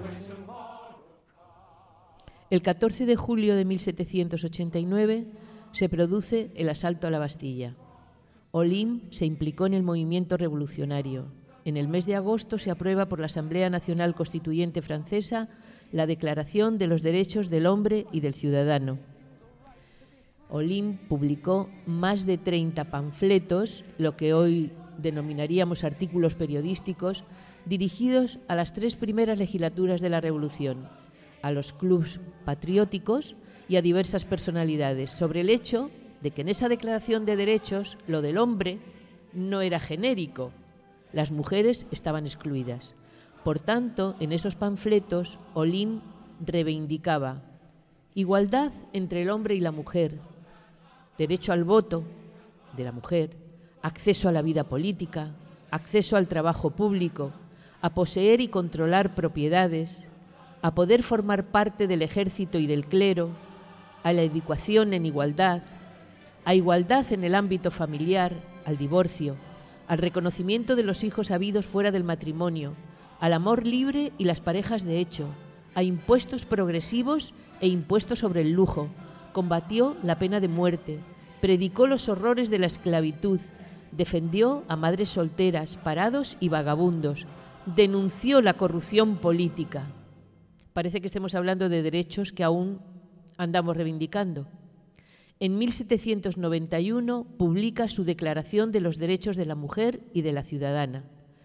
Es el primer documento histórico donde se propone la emancipación de la mujer en el sentido de la igualdad de derechos jurídicos y legales en relación con los varones. Intervino en la Asamblea enfrentándose a Robespierre y a Marat y criticando duramente la creación del Comité de Salvación Pública. Tomó partido por los girondinos, que apoyaban la separación de poderes y la continuidad de la monarquía con Luis XVI, pero controlada por la Asamblea. Cuando los girondinos perdieron el poder y accedieron a él los jacobinos, Olim fue detenida, encarcelada y condenada a pena de muerte, sin que su petición de juicio fuese concedida. Sus dos últimos panfletos se titulaban Olin de Gouges en el Tribunal Revolucionario y Una patriota perseguida. El 3 de noviembre de 1793, en el cadalso de la Place Concorde de París, le cortaron la cabeza. A partir de ese momento su obra cayó en el olvido. Es a partir del final de la Segunda Guerra Mundial cuando algunos investigadores empiezan a, dar a conocer sus obras. Y sobre todo es a partir de su biografía en Francia en 1982, escrita por Olivier Blanc, que se vuelven a reeditar. Con motivo del 200 aniversario de la Revolución Francesa, en 1989, se le rindió en toda Francia multitud de homenajes. Se representaron sus obras. Varios municipios de París han dado nombre a colegios, institutos, plazas y calles. Un reconocimiento que, como a otras muchas mujeres luchadoras por los derechos de la mujer, llegó un poquito tarde. Defendió el lema de igualdad, libertad y fraternidad hasta sus últimas consecuencias, y aquellos valores que defendió aún hoy continúan vigentes.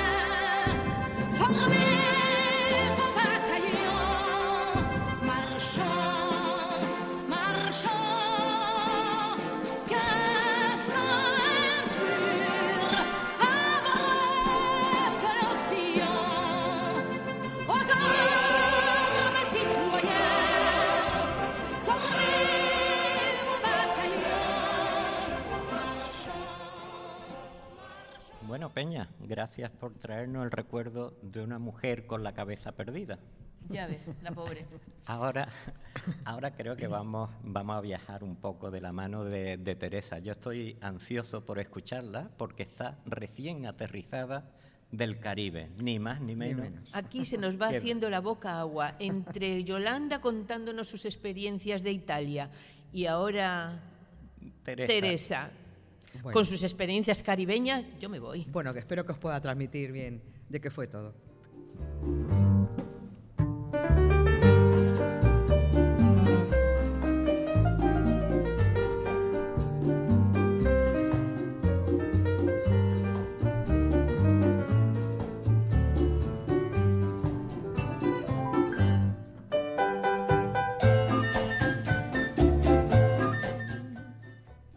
Bueno, pues estoy ya con vosotros para transmitiros un poco la sensación que he tenido de un viaje que tenía hace mucho tiempo pendiente.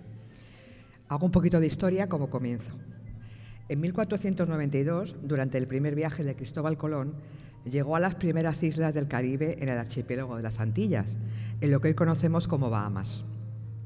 En una de estas islas, en Samaet, eh, como la llamaban lo- los aborígenes y que luego nosotros bautizamos como Fernandina, el 21 de octubre es donde Cristóbal Colón escucha hablar a los nativos de una isla llamada Colba.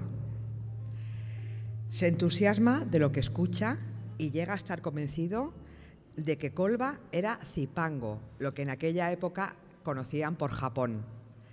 Incluso portaba cartas de los reyes católicos dirigidas al Gran Khan, pues el objetivo del viaje era precisamente llegar a las tierras de Oriente en busca de perlas y oro.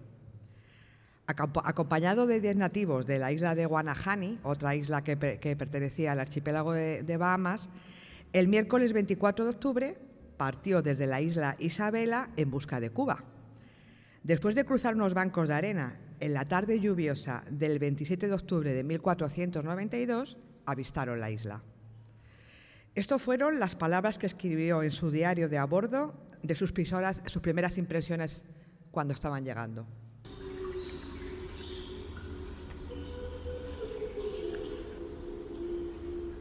Que nunca tan hermosa cosa ha habido. Lleno de árboles, todo cercado el río, hermosos y verdes, y diversos de los nuestros, con flores y con su fruto cada uno de su manera. Aves, muchas, y pajaritos que cantaban muy dulcemente.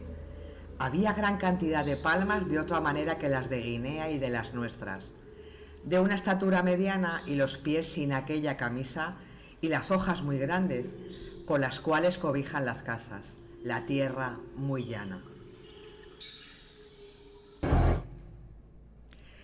Colón bautizó la isla con el nombre de Juana, en honor a Juan de, Aragón, que aún vivía y era el heredero a la corona española. Años después, la cambian el nombre a Fernandina y finalmente, desde 1556, pasó a ser Cuba. Casi dos décadas después del primer viaje de Colón, se inicia la conquista de la isla por la monarquía hispánica.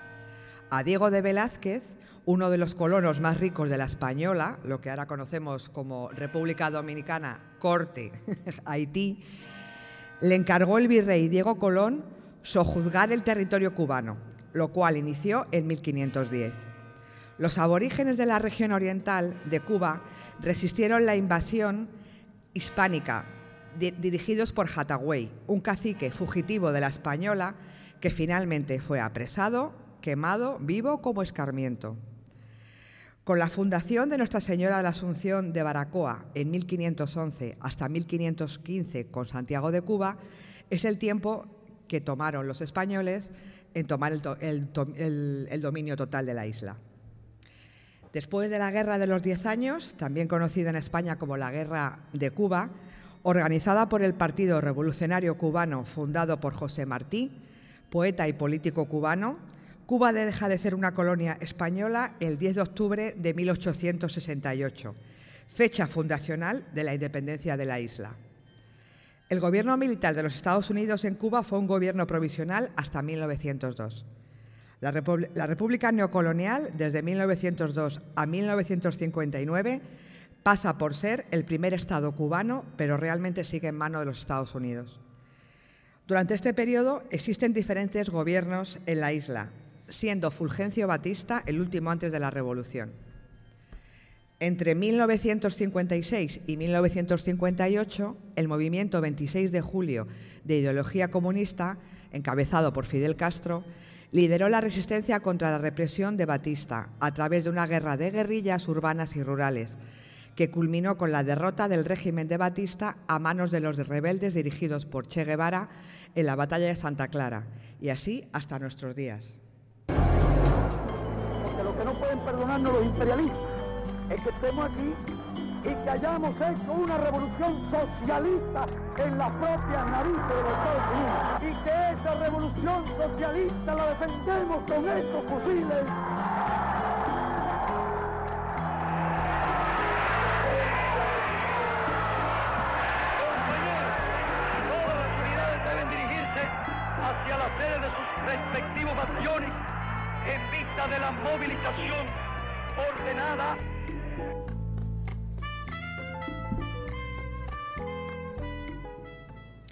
Bueno, pues después de esta mínima introducción a la historia de la isla, yo como Cristóbal Colón fui y la descubrí. bueno, una pequeña parte de ella, ¿eh? no toda. En la semana pasada eh, es cuando he estado allí. Era un destino que tenía pendiente hace mucho tiempo y por fin he logrado llegar hasta allí.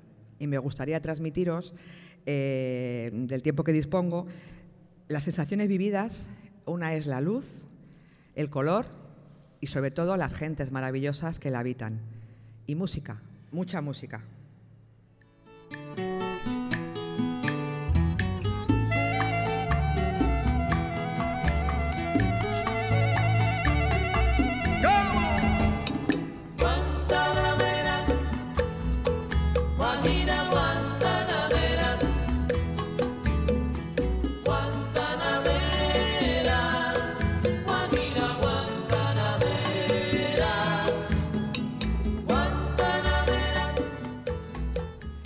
Bueno, pues llegamos de noche a la ciudad.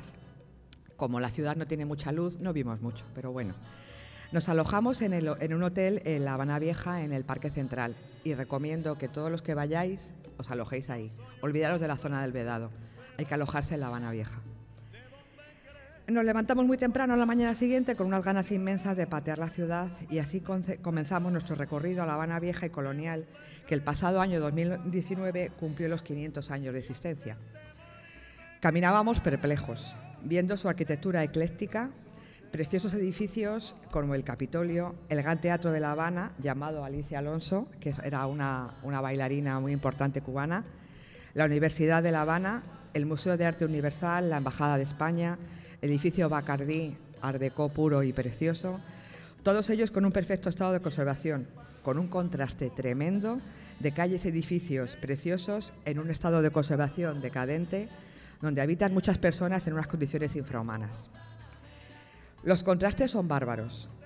Toda la zona más antigua colonial, catedral, plazas históricas como Plaza Vieja, la Plaza de la Catedral, la Plaza de Armas y San Francisco de Asís están, están perfectamente conservadas.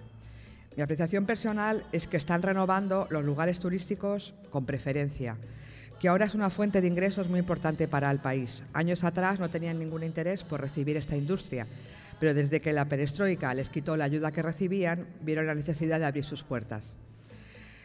Pero lo mejor de la ciudad, os insisto, es su gente. Es una gente maravillosa, espectacular. Pues ahora os voy a hablar de Lidia, que me la encontré un mediodía en la Plaza Vieja. Estábamos en un restaurante que se llamaba La Vitrola. Buena comida criolla y amenizada por una orquesta de música cubana bastante buena. Sentada desde la mesa, observé que aparte de bailar las personas que estaban en la terraza de- del local, también estaba ella. Y luego descubrí que formaba parte de la animación. Tenía un ritmo y una elegancia en sus movimientos deslumbrante. Yo pensaba por su aspecto que era una persona entrada en años, pero por otro lado, a la vez, esa forma de bailar no me cuadraba. Finalmente tenía mi misma edad.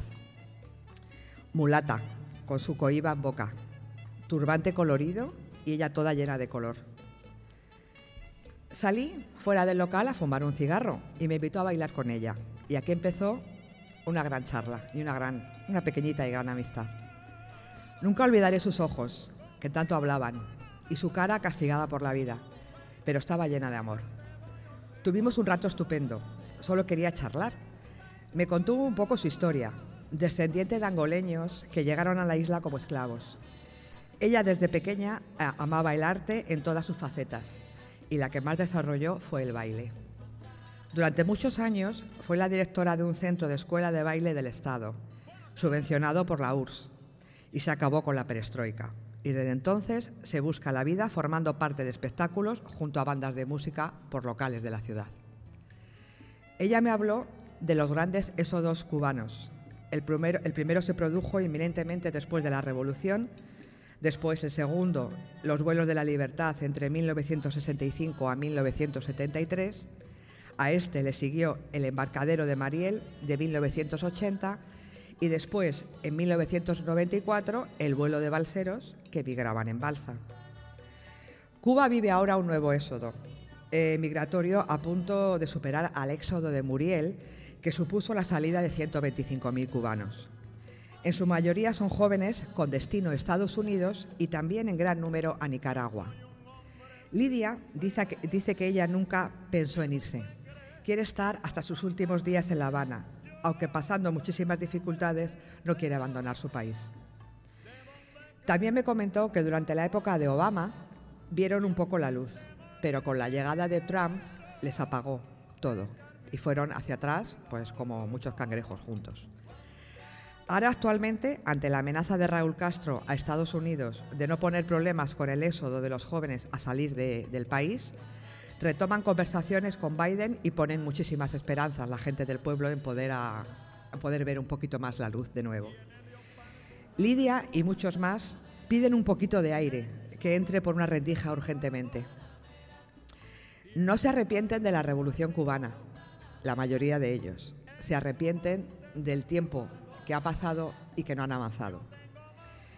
Lidia se siente muy sola hace tiempo, añora sus amores pasados y sentirse querida por un hombre, con los cuales me cuenta que no ha tenido mucha suerte. Estaba triste, ya que durante el año pasado tuvo una gran amistad con Begoña, española de Gran Canaria, que estuvo con una ONG durante un año en esta ciudad. Añora su compañía y conversación.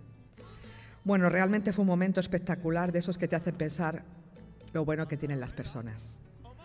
Quedamos al día siguiente, pasaría de nuevo yo a verla y a tomar un café. Fui, pero no estaba. Me llevé un poco de, penilla en el cuerpo. Al día siguiente, ya te digo que no estaba. Bueno, pero no pasa nada. Dos días después, voy caminando por la Habana Central y oigo gritar mi nombre. Pero pensé, no seré yo. Pero me di la vuelta y era Lidia. Uf, qué abrazo más grande nos dimos. De nuevo charlamos un, buen rato y le di un puro que le había prometido. En algún momento de la conversación del primer día, la comenté si podría entrevistarla para nuestro programa, pero no la vi cómoda y con un cierto recelo. Por supuesto, respeto máximo y os lo cuento yo. Me encantaría que Lidia pudiera oír este programa. Quién sabe, ojalá algún día me la pueda volver a encontrar.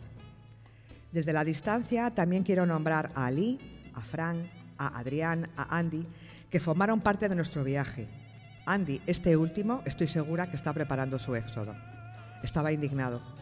Nos hablaba de la situación mirando con miedo a todos los lados de la calle, que yo llegó un momento que le dije Andy, déjalo porque, mm, no sé, le estábamos poniendo quizá hacer un compromiso. Se acercó a nosotros en un principio Andy solo para pedirnos si le podíamos regalar el mechero que llevábamos, un clipper negro recargable. Y quería de todas las maneras que fuera a cambio de algo que me pudiera, el que me pudiera dar algo, ¿no? Y yo le dije que no. Yo le di el clip, se fue encantado y ya todos los días le veíamos un ratito. Y por supuesto no le acepté nada a cambio. Eso sí, os puedo asegurar que la cultura de la gente es exquisita. La cultura está fomentadísima en el país. Comprábamos libro, libros en tiendas locales que al cambio no llegaban ni a un euro. Pero claro, con la cultura alimentas el cerebro y el alma, pero no comes. Tantas cosas os debería contar que no tengo más tiempo. Sí que os puedo decir que creo que hay muchas cosas que no me cuadran en este país. Sí hay diferencias sociales, sí las hay. El color de la piel también tiene su importancia. Y hay algunas cosas que te rechinan porque son muy dispares. El lío que tienen con la moneda es espectacular. No quieren que en ningún modo, de, de, de ningún modo perdón, el turista utilice sus pesos. sobre todo el gobierno. El mercado negro es tremendo, los euros los preferidos.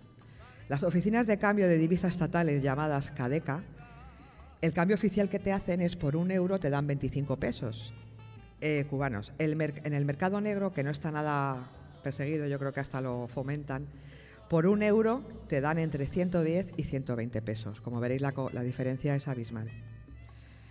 Os preguntaréis que por qué el pueblo hace estos cambios. Pues ellos, aparte de su cartilla súper estricta de racionamiento, desde 2019 tienen una moneda virtual llamada MLC, que significa moneda libremente convertible, en la cual solo pueden ingresar en euros o dólares, alguna moneda también europea y yenes japoneses. Y con estas tarjetas pueden comprar en tiendas. La función de dichas tiendas, dicho que por el propio gobierno cubano, es no es otra forma que captar divisas por vía de las remesas a través de la red minorista.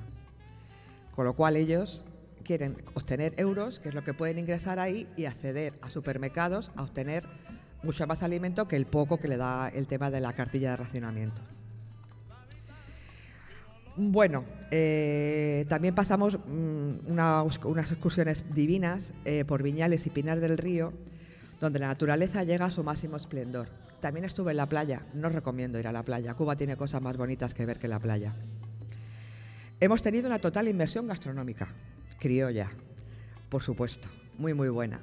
Todavía recuerdo el lechoncito exquisito que tomamos en el restaurante Al Carbón y otro restaurante del mismo dueño, Iván Chef Justo, situados ambos enfrente del Museo de la Revolución, el cual, no pudimos visitar ya que estaba en restauración. Nuestra sed fue calmada con unas excelentes mojitos, daiquiris en la Floridita y exquisitas piñas coladas, así como su cerveza nacional Cristal. Sin duda, os aconsejo el destino. Si puedo ir más adelante a visitar algo que me quedó pendiente, iré, como Santiago de Cuba. Os dejo con la música que alegra el alma y que para los cubanos es una medicina natural.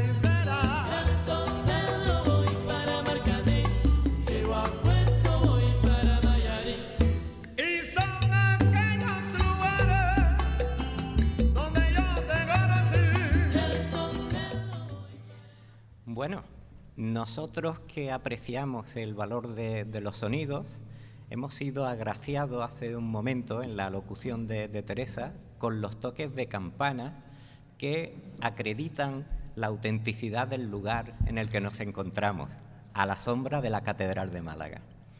Bien, pues de un viaje lejano al Caribe de Teresa, nos vamos a otro bastante más próximo, pero no menos bonito, que es el que nuestra paseante y caminante Araceli ha realizado a un apéndice de Málaga que se interna en el Parque Nacional de los Alcornocales, en la provincia ya de, Cádiz, aunque es tierra malagueña, ¿verdad, Araceli? Sí, sí, es tierra malagueña a pesar de las consabidas disputas entre las dos provincias. Esto es Málaga, esto es Cádiz, esto la, línea eh, no está bien trazada, bueno, esas cosas de de las delimitaciones.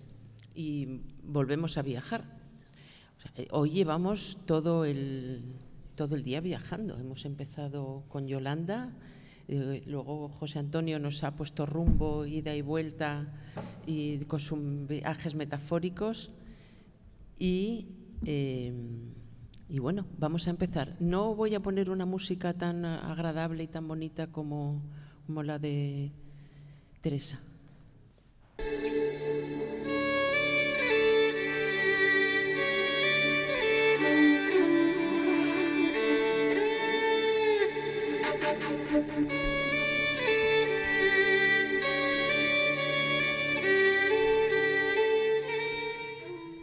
Bueno, ya comencé y comenté al principio de este año cuando me integré en el, en la, flor, en la voz de vida que viajar abre la cabeza. Y no quiero que mi cabeza se cierre. Y se contribuyo a que otras muchas cabezas se mantengan abiertas, el objetivo irá consiguiéndose. Esta vez tampoco no, nos vamos de la provincia de Málaga, ahora nos vamos al oeste, hacia el Parque Natural de los Alcornocales, el último municipio malagueño ya adentrado en Cádiz, como ha dicho Juan, nuestro compañero Juan, es decir, el municipio de Cortes de la Frontera. El viaje es largo, son 170 kilómetros en los que se emplean tres horas porque las carreteras a recorrer son carreteras de montaña. Una vez eh, pasado Ronda y en dirección al Valle del Guadiaro, la carretera se hace estrecha, sinuosa, discurre por cortados y taludes inverosímiles, curvas pronunciadas, pasos estrechos. Al principio, al principio seguimos el curso del río Guadiaro, que abandonamos poco antes de llegar a Cortes, y desde allí, unos 45 kilómetros más, discurren por paisajes que se asemejan a un gran mar verde, inmenso, diría yo que infinito, formado por alcornoques, encinas, quejigos, algún fresno y algunos pinos, y en el que apenas se divisa una sola construcción. Parece que la mano del hombre no está presente, hasta que llegando al puerto de Gali nos encontramos con la única venta en el camino. Ya solo quedan siete kilómetros hasta nuestro destino, la Sauceda, y el paisaje sigue siendo verde, inmensamente verde. Llegamos a la Sauceda, un lugar con una larga historia que alcanza a más de 500 años. Los primeros documentos que hacen referencia a este lugar datan de la conquista de Ronda por los reyes católicos.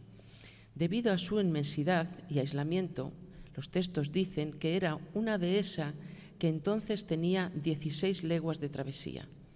Se mantuvo al margen de las órdenes de la corona, siendo demonizada por dar cobijo a bandoleros y vaqueros, gentes marginales y desahuciados, que según siguen diciendo los textos, vivían como gente que no había de morir, sujetos a todos los vicios y libertades. De ahí, según la leyenda más popular, viene su nombre o lugar de desahuciados, que no de lugar de sauces, y que dada la, economía, a la, tendencia a la economía en el lenguaje de Andalucía, se fue quedando de desahuciados en Sauceda. Hay un documento de 1590 en el que un capitán de los tercios de Felipe II se dirige al rey y dice, yo, Pedro Machuca San Juan, capitán de Su Majestad, que es en verdad aquel a quien se, conoce como Roque Amador de Mesa, en mi propio nombre y de mis ocho compañeros, cabezas de los demás desaforados, que hasta un total de 300 habitamos la dehesa conocida como la Sauceda, forzados a desahuciarse de un mundo inhumano, pide a Su Majestad el Rey piedad, comprensión y justicia, y el reconocimiento de la situación de hecho que se vive en la Sauceda. En, mil, en junio del, 1500, del 1591, el rey concede dicho perdón, siendo este hecho el germen de lo que después se ha denominado la República Libertaria de la Sauceda. Cervantes también lo menciona en el coloquio de los perros, y dice, dejólos encerrados y volvió a coger los trofeos de la batalla, que fueron tres vainas, y luego se las fue a mostrar al asistente, que si mal no me acuerdo, lo era entonces el licenciado Sarmiento de Valladares, famoso por la destrucción de la Sauceda. Miraban a mi amo por las calles do pasaba, señalándole con el dedo como si dijeran, aquel es el valiente que se atrevió a reñir solo con la flor de los bravos de la, de la Andalucía. También el escritor rondeño Vicente Espinel lo cita y dice, fuime a la Sauceda, donde hay lugares y soledades tan remotas que puede un hombre vivir muchos años sin ser visto ni encontrado si él no quiere. Demos un salto en el tiempo, unos 300 años, y nos vamos a principios del siglo pasado. ¿Cómo se vivía en la Sauceda hasta la Guerra Civil? Pues mi casa estaba al lado de un río. Era la entrada a la Suceda. Y estaba el río en la misma puerta. Que mi madre se ponía la gallina en la misma puerta. Y ya vino la guerra y lo tiró todo. La Sauceda era un pueblo. Eh, ahí estaba su iglesia, estaba su, vamos, todo. Era un pueblo. Y entonces pues había muchísimas familias. o de carboneros, de, trabajadores, de, de escorzar, que era lo único que había en el campo, de- el trabajo de la escorza, el carbón, arrancar las, las cepas de brezo que también se vendían, las corrucas, todas estas cosas. Había muchas familias, muchas familias que comían de eso. La campana la colgaron allí en un chaparro que hasta un tío mío lo bautizaron allí con la campana puesta en un chaparro. Colgaron un chaparro. Eh, La campana era muy vieja en la. Y Yo no sé el tiempo, los siglos que llevaría. Ni... Total que ya hicieron una iglesia nueva en 1923. Porque tenía la fecha puesta de cuando la fundaron. Mi casa tenía teja. Y la de mi abuela, que estaba mucho más para arriba, el del Morá, también era una casita de teja. Y después había muchas muchas socitas también, pero también había muchas casitas de teja, sí. Que todavía hay- unos cuantos cazarones que están las paredes todavía esas. Mi padre tenía cabritas, hacía carbón, lo que encartaba en el campo. Tenía un huertecito que tuvimos no hace mucho. En mayo estuvimos allá arriba donde yo nací, que todavía está allí el cazarón, están los horno de pan, está el huerto, donde mi madre vivió. Mi abuela tenía una tienda allí. Mi abuela tenía su tienda que es la que le daba de comer a los carboneros, que entonces tú sabes que hay mucha gente en el campo, los carboneros y, los corcheros, en fin. Y entonces ella también con mi madre creo que iba a, repartirle a, la, a las tiendas, a, mejor dicho, a las casas particulares.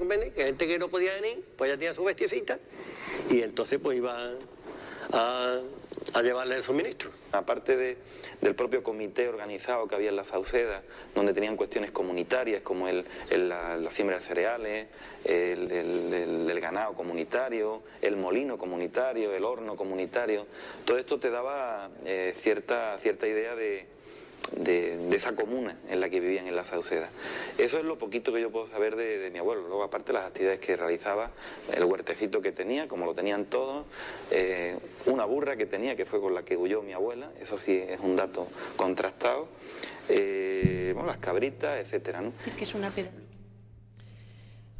Damos otro pequeño salto en la historia y nos trasladamos hasta el último día de octubre de 1936. Se produce el primer bombardeo de la Guerra Civil. Ese día la Sauceda fue atacada por aviones alemanes y reducida a escombros. Muchos de sus habitantes, los datos dicen que en torno a 800, fueron fusilados junto a la ermita. Aún quedan los impactos de las balas en sus paredes y aquellos que no pudieron huir, mujeres y niños incluidos, fueron detenidos y trasladados al vecino cortijo del Marrufo, en el término municipal de Jerez, donde sufrieron la contundencia de la represión y según los his- historiadores, en este cortijo se sitúa la mayor fosa común de Andalucía en, eh, con hasta 600 fusilados. La Sauceda tenía su propio cementerio. Hay tumbas datadas del primer decenio del siglo XX y a donde en los últimos años han sido trasladados y llevados los restos de los, los que se han podido identificar de la fosa del Marrufo. Dejamos la historia, damos un salto de 85 años y nos situamos en el pasado domingo 22 de mayo. ¿Qué es y cómo es la Sauceda en este momento? Nos recibe Cintia López Ríos, responsable de esta explotación turística, y nos cuenta qué es la Sauceda actualmente. decir que es una pedanía de cortes. Sí, completamente. Lo que pasa es que realmente se ha convertido en una explotación turística, llamémoslo así. No hay un para mí, no hay un cuidado, no hay una atención, no hay... Ahora mismo, por ejemplo, el ayuntamiento se está ocupando de la obra que está haciendo en la ermita, es para hacer un centro de interpretación, para que la gente se pueda informar tanto de la historia como del ecosistema, pero realmente la Sauceda desde la Guerra Civil lo único que ha sido un apro- un aprovechamiento económico. Sí, y ahora mismo pues ese es un aprovechamiento turístico. Completamente. Y que lo lleváis, es un negocio familiar, llamémosle, Sí. es, una es una concesión del Ayuntamiento de Cortes. Completamente. Son de cinco años, prorrogable en diez.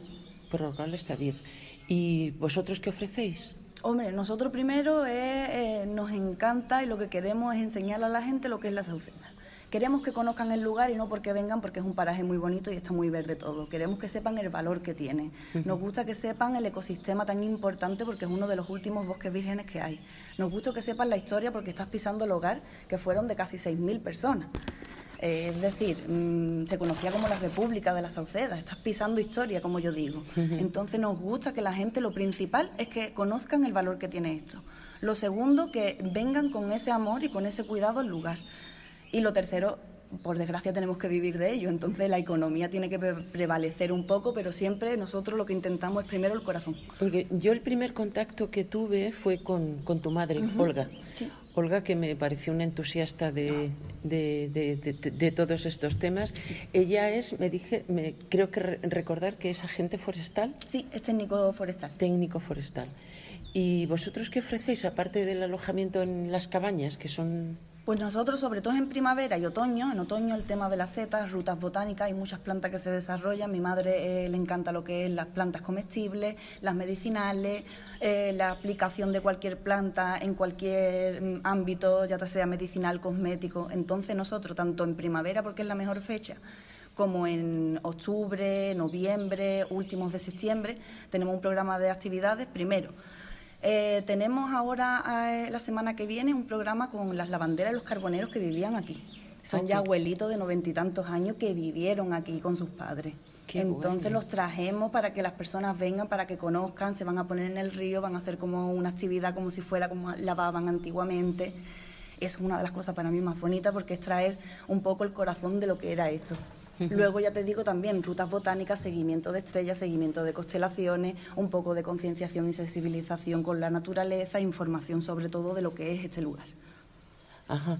Y, y, por ejemplo, hacéis en otoño, me dices, hacéis rutas de setas. Sí, las micológicas. Las micológicas. Y eso es interesante. Luego, ¿qué hacéis con lo que, con lo que recogéis? ¿Lo cocináis aquí? O? vamos, la intención nuestra y lo que se ha hecho anteriormente mi madre, porque mi madre ha trabajado aquí varios años, ahora es la concesionaria, pero en otros momentos ha estado trabajando con los otros concesionarios.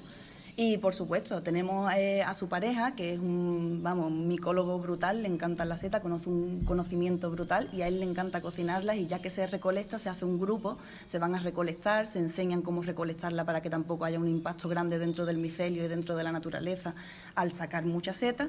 Y luego se hace una convivencia presentándola, haciendo un sofrito, un arroz quizá, un poco a la plancha y nos lo mm. comemos juntos.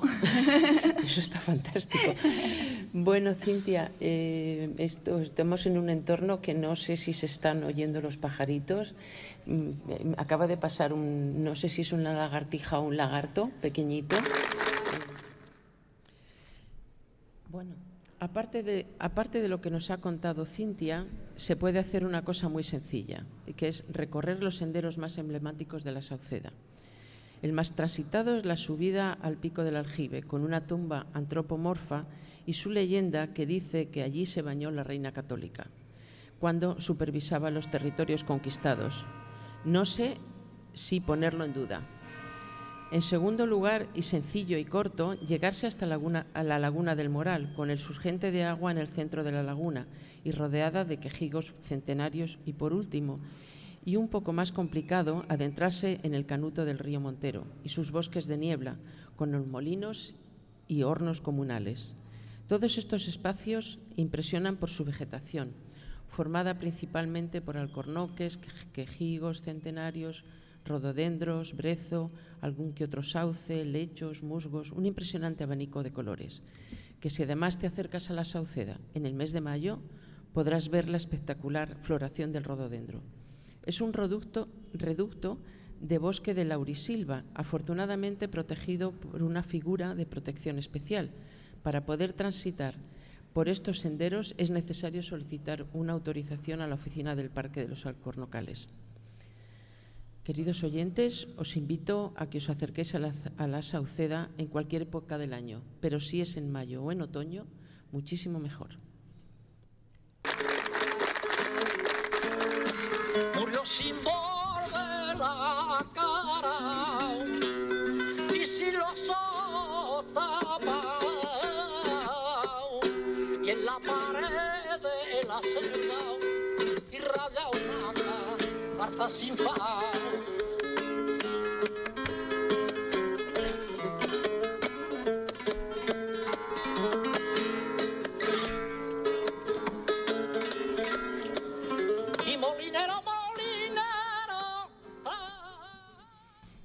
gracias Araceli.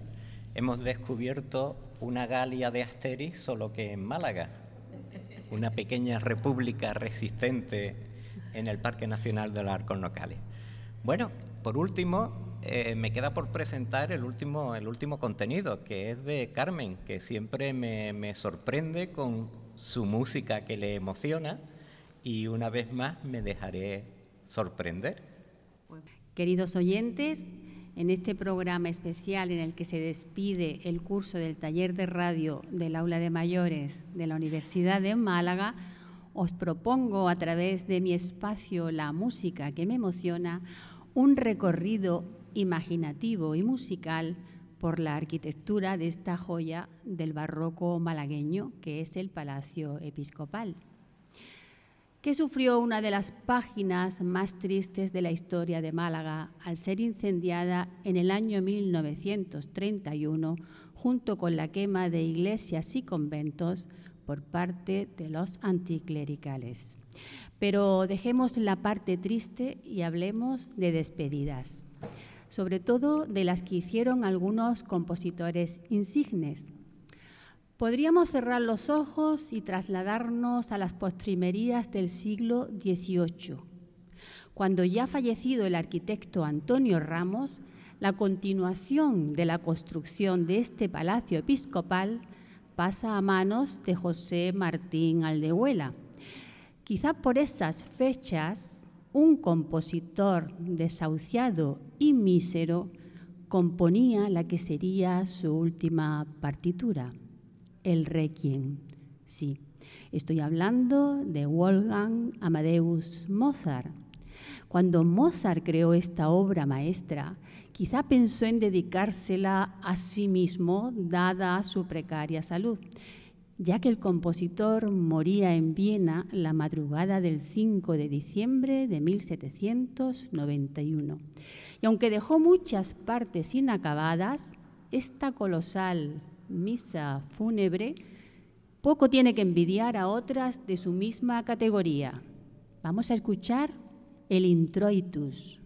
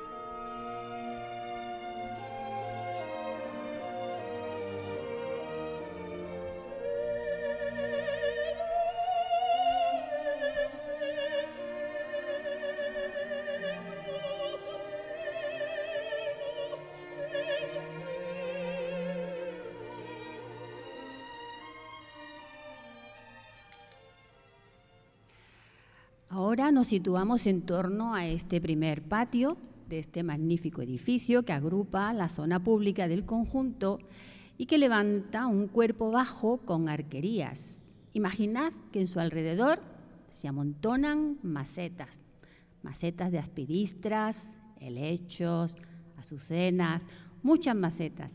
Quizás hubiese habido una fuente y tal vez enredaderas anudadas a las columnas.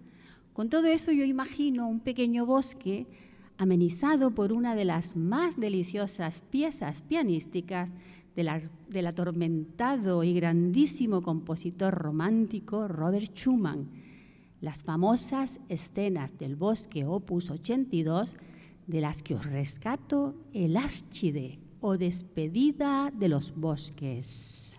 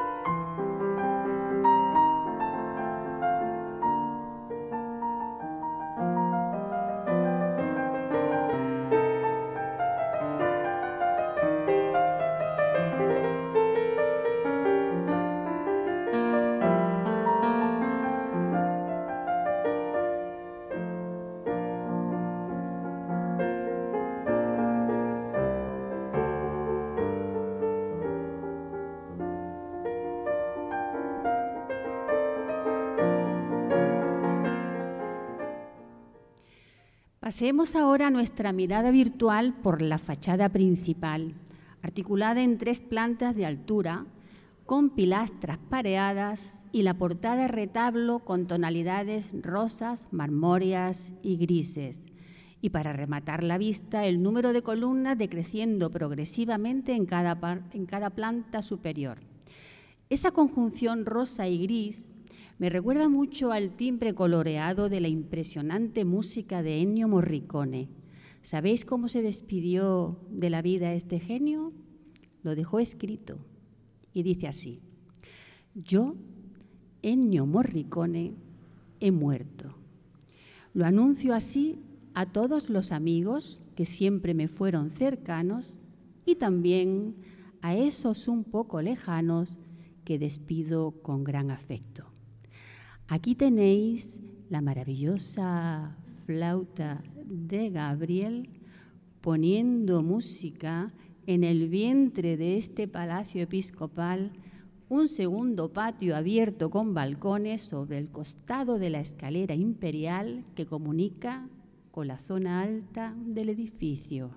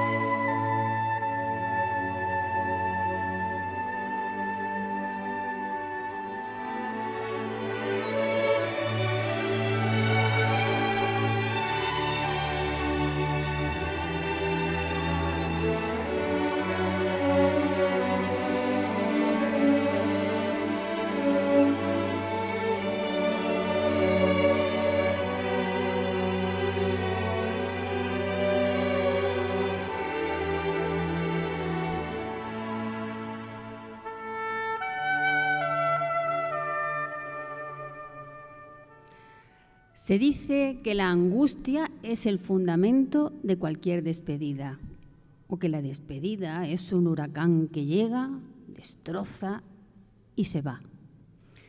Esta despedida no os va a dejar ni angustiados, ni vais a sentiros enrolados en una espiral de ningún tifón. Es una despedida de amor, tierna y comprensiva, porque tras la despedida surgen nuevos encuentros, nuevos inicios, o qué sé yo, la esperanza del reencuentro.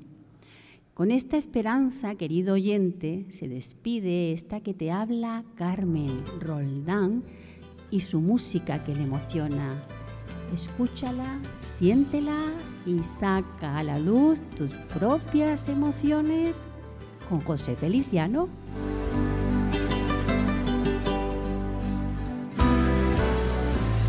Ven, siéntate a mi lado, hablemos un momento. Tengo algo que decirte que tú debes saber. Es cierto que te amaba, no me arrepiento, pero el amor se escapa y ya no ha de volver. No quiero que te afanes pensando que tal vez tú logres que me quede a tu lado. Prefiero no mentirte, ya nada puedo hacer. Te juro que en verdad ya lo he pensado. Para decir adiós, vida mía y que estaré por siempre agradecido. Me acordaré de ti algún día para decir adiós, solo tengo que decirlo. Comprendo por mi parte tu triste decisión y aunque el corazón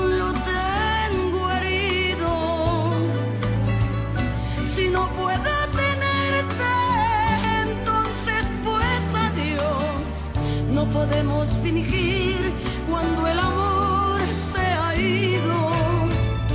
No quiero que te afanes pensando que tal vez yo imploré que te quedes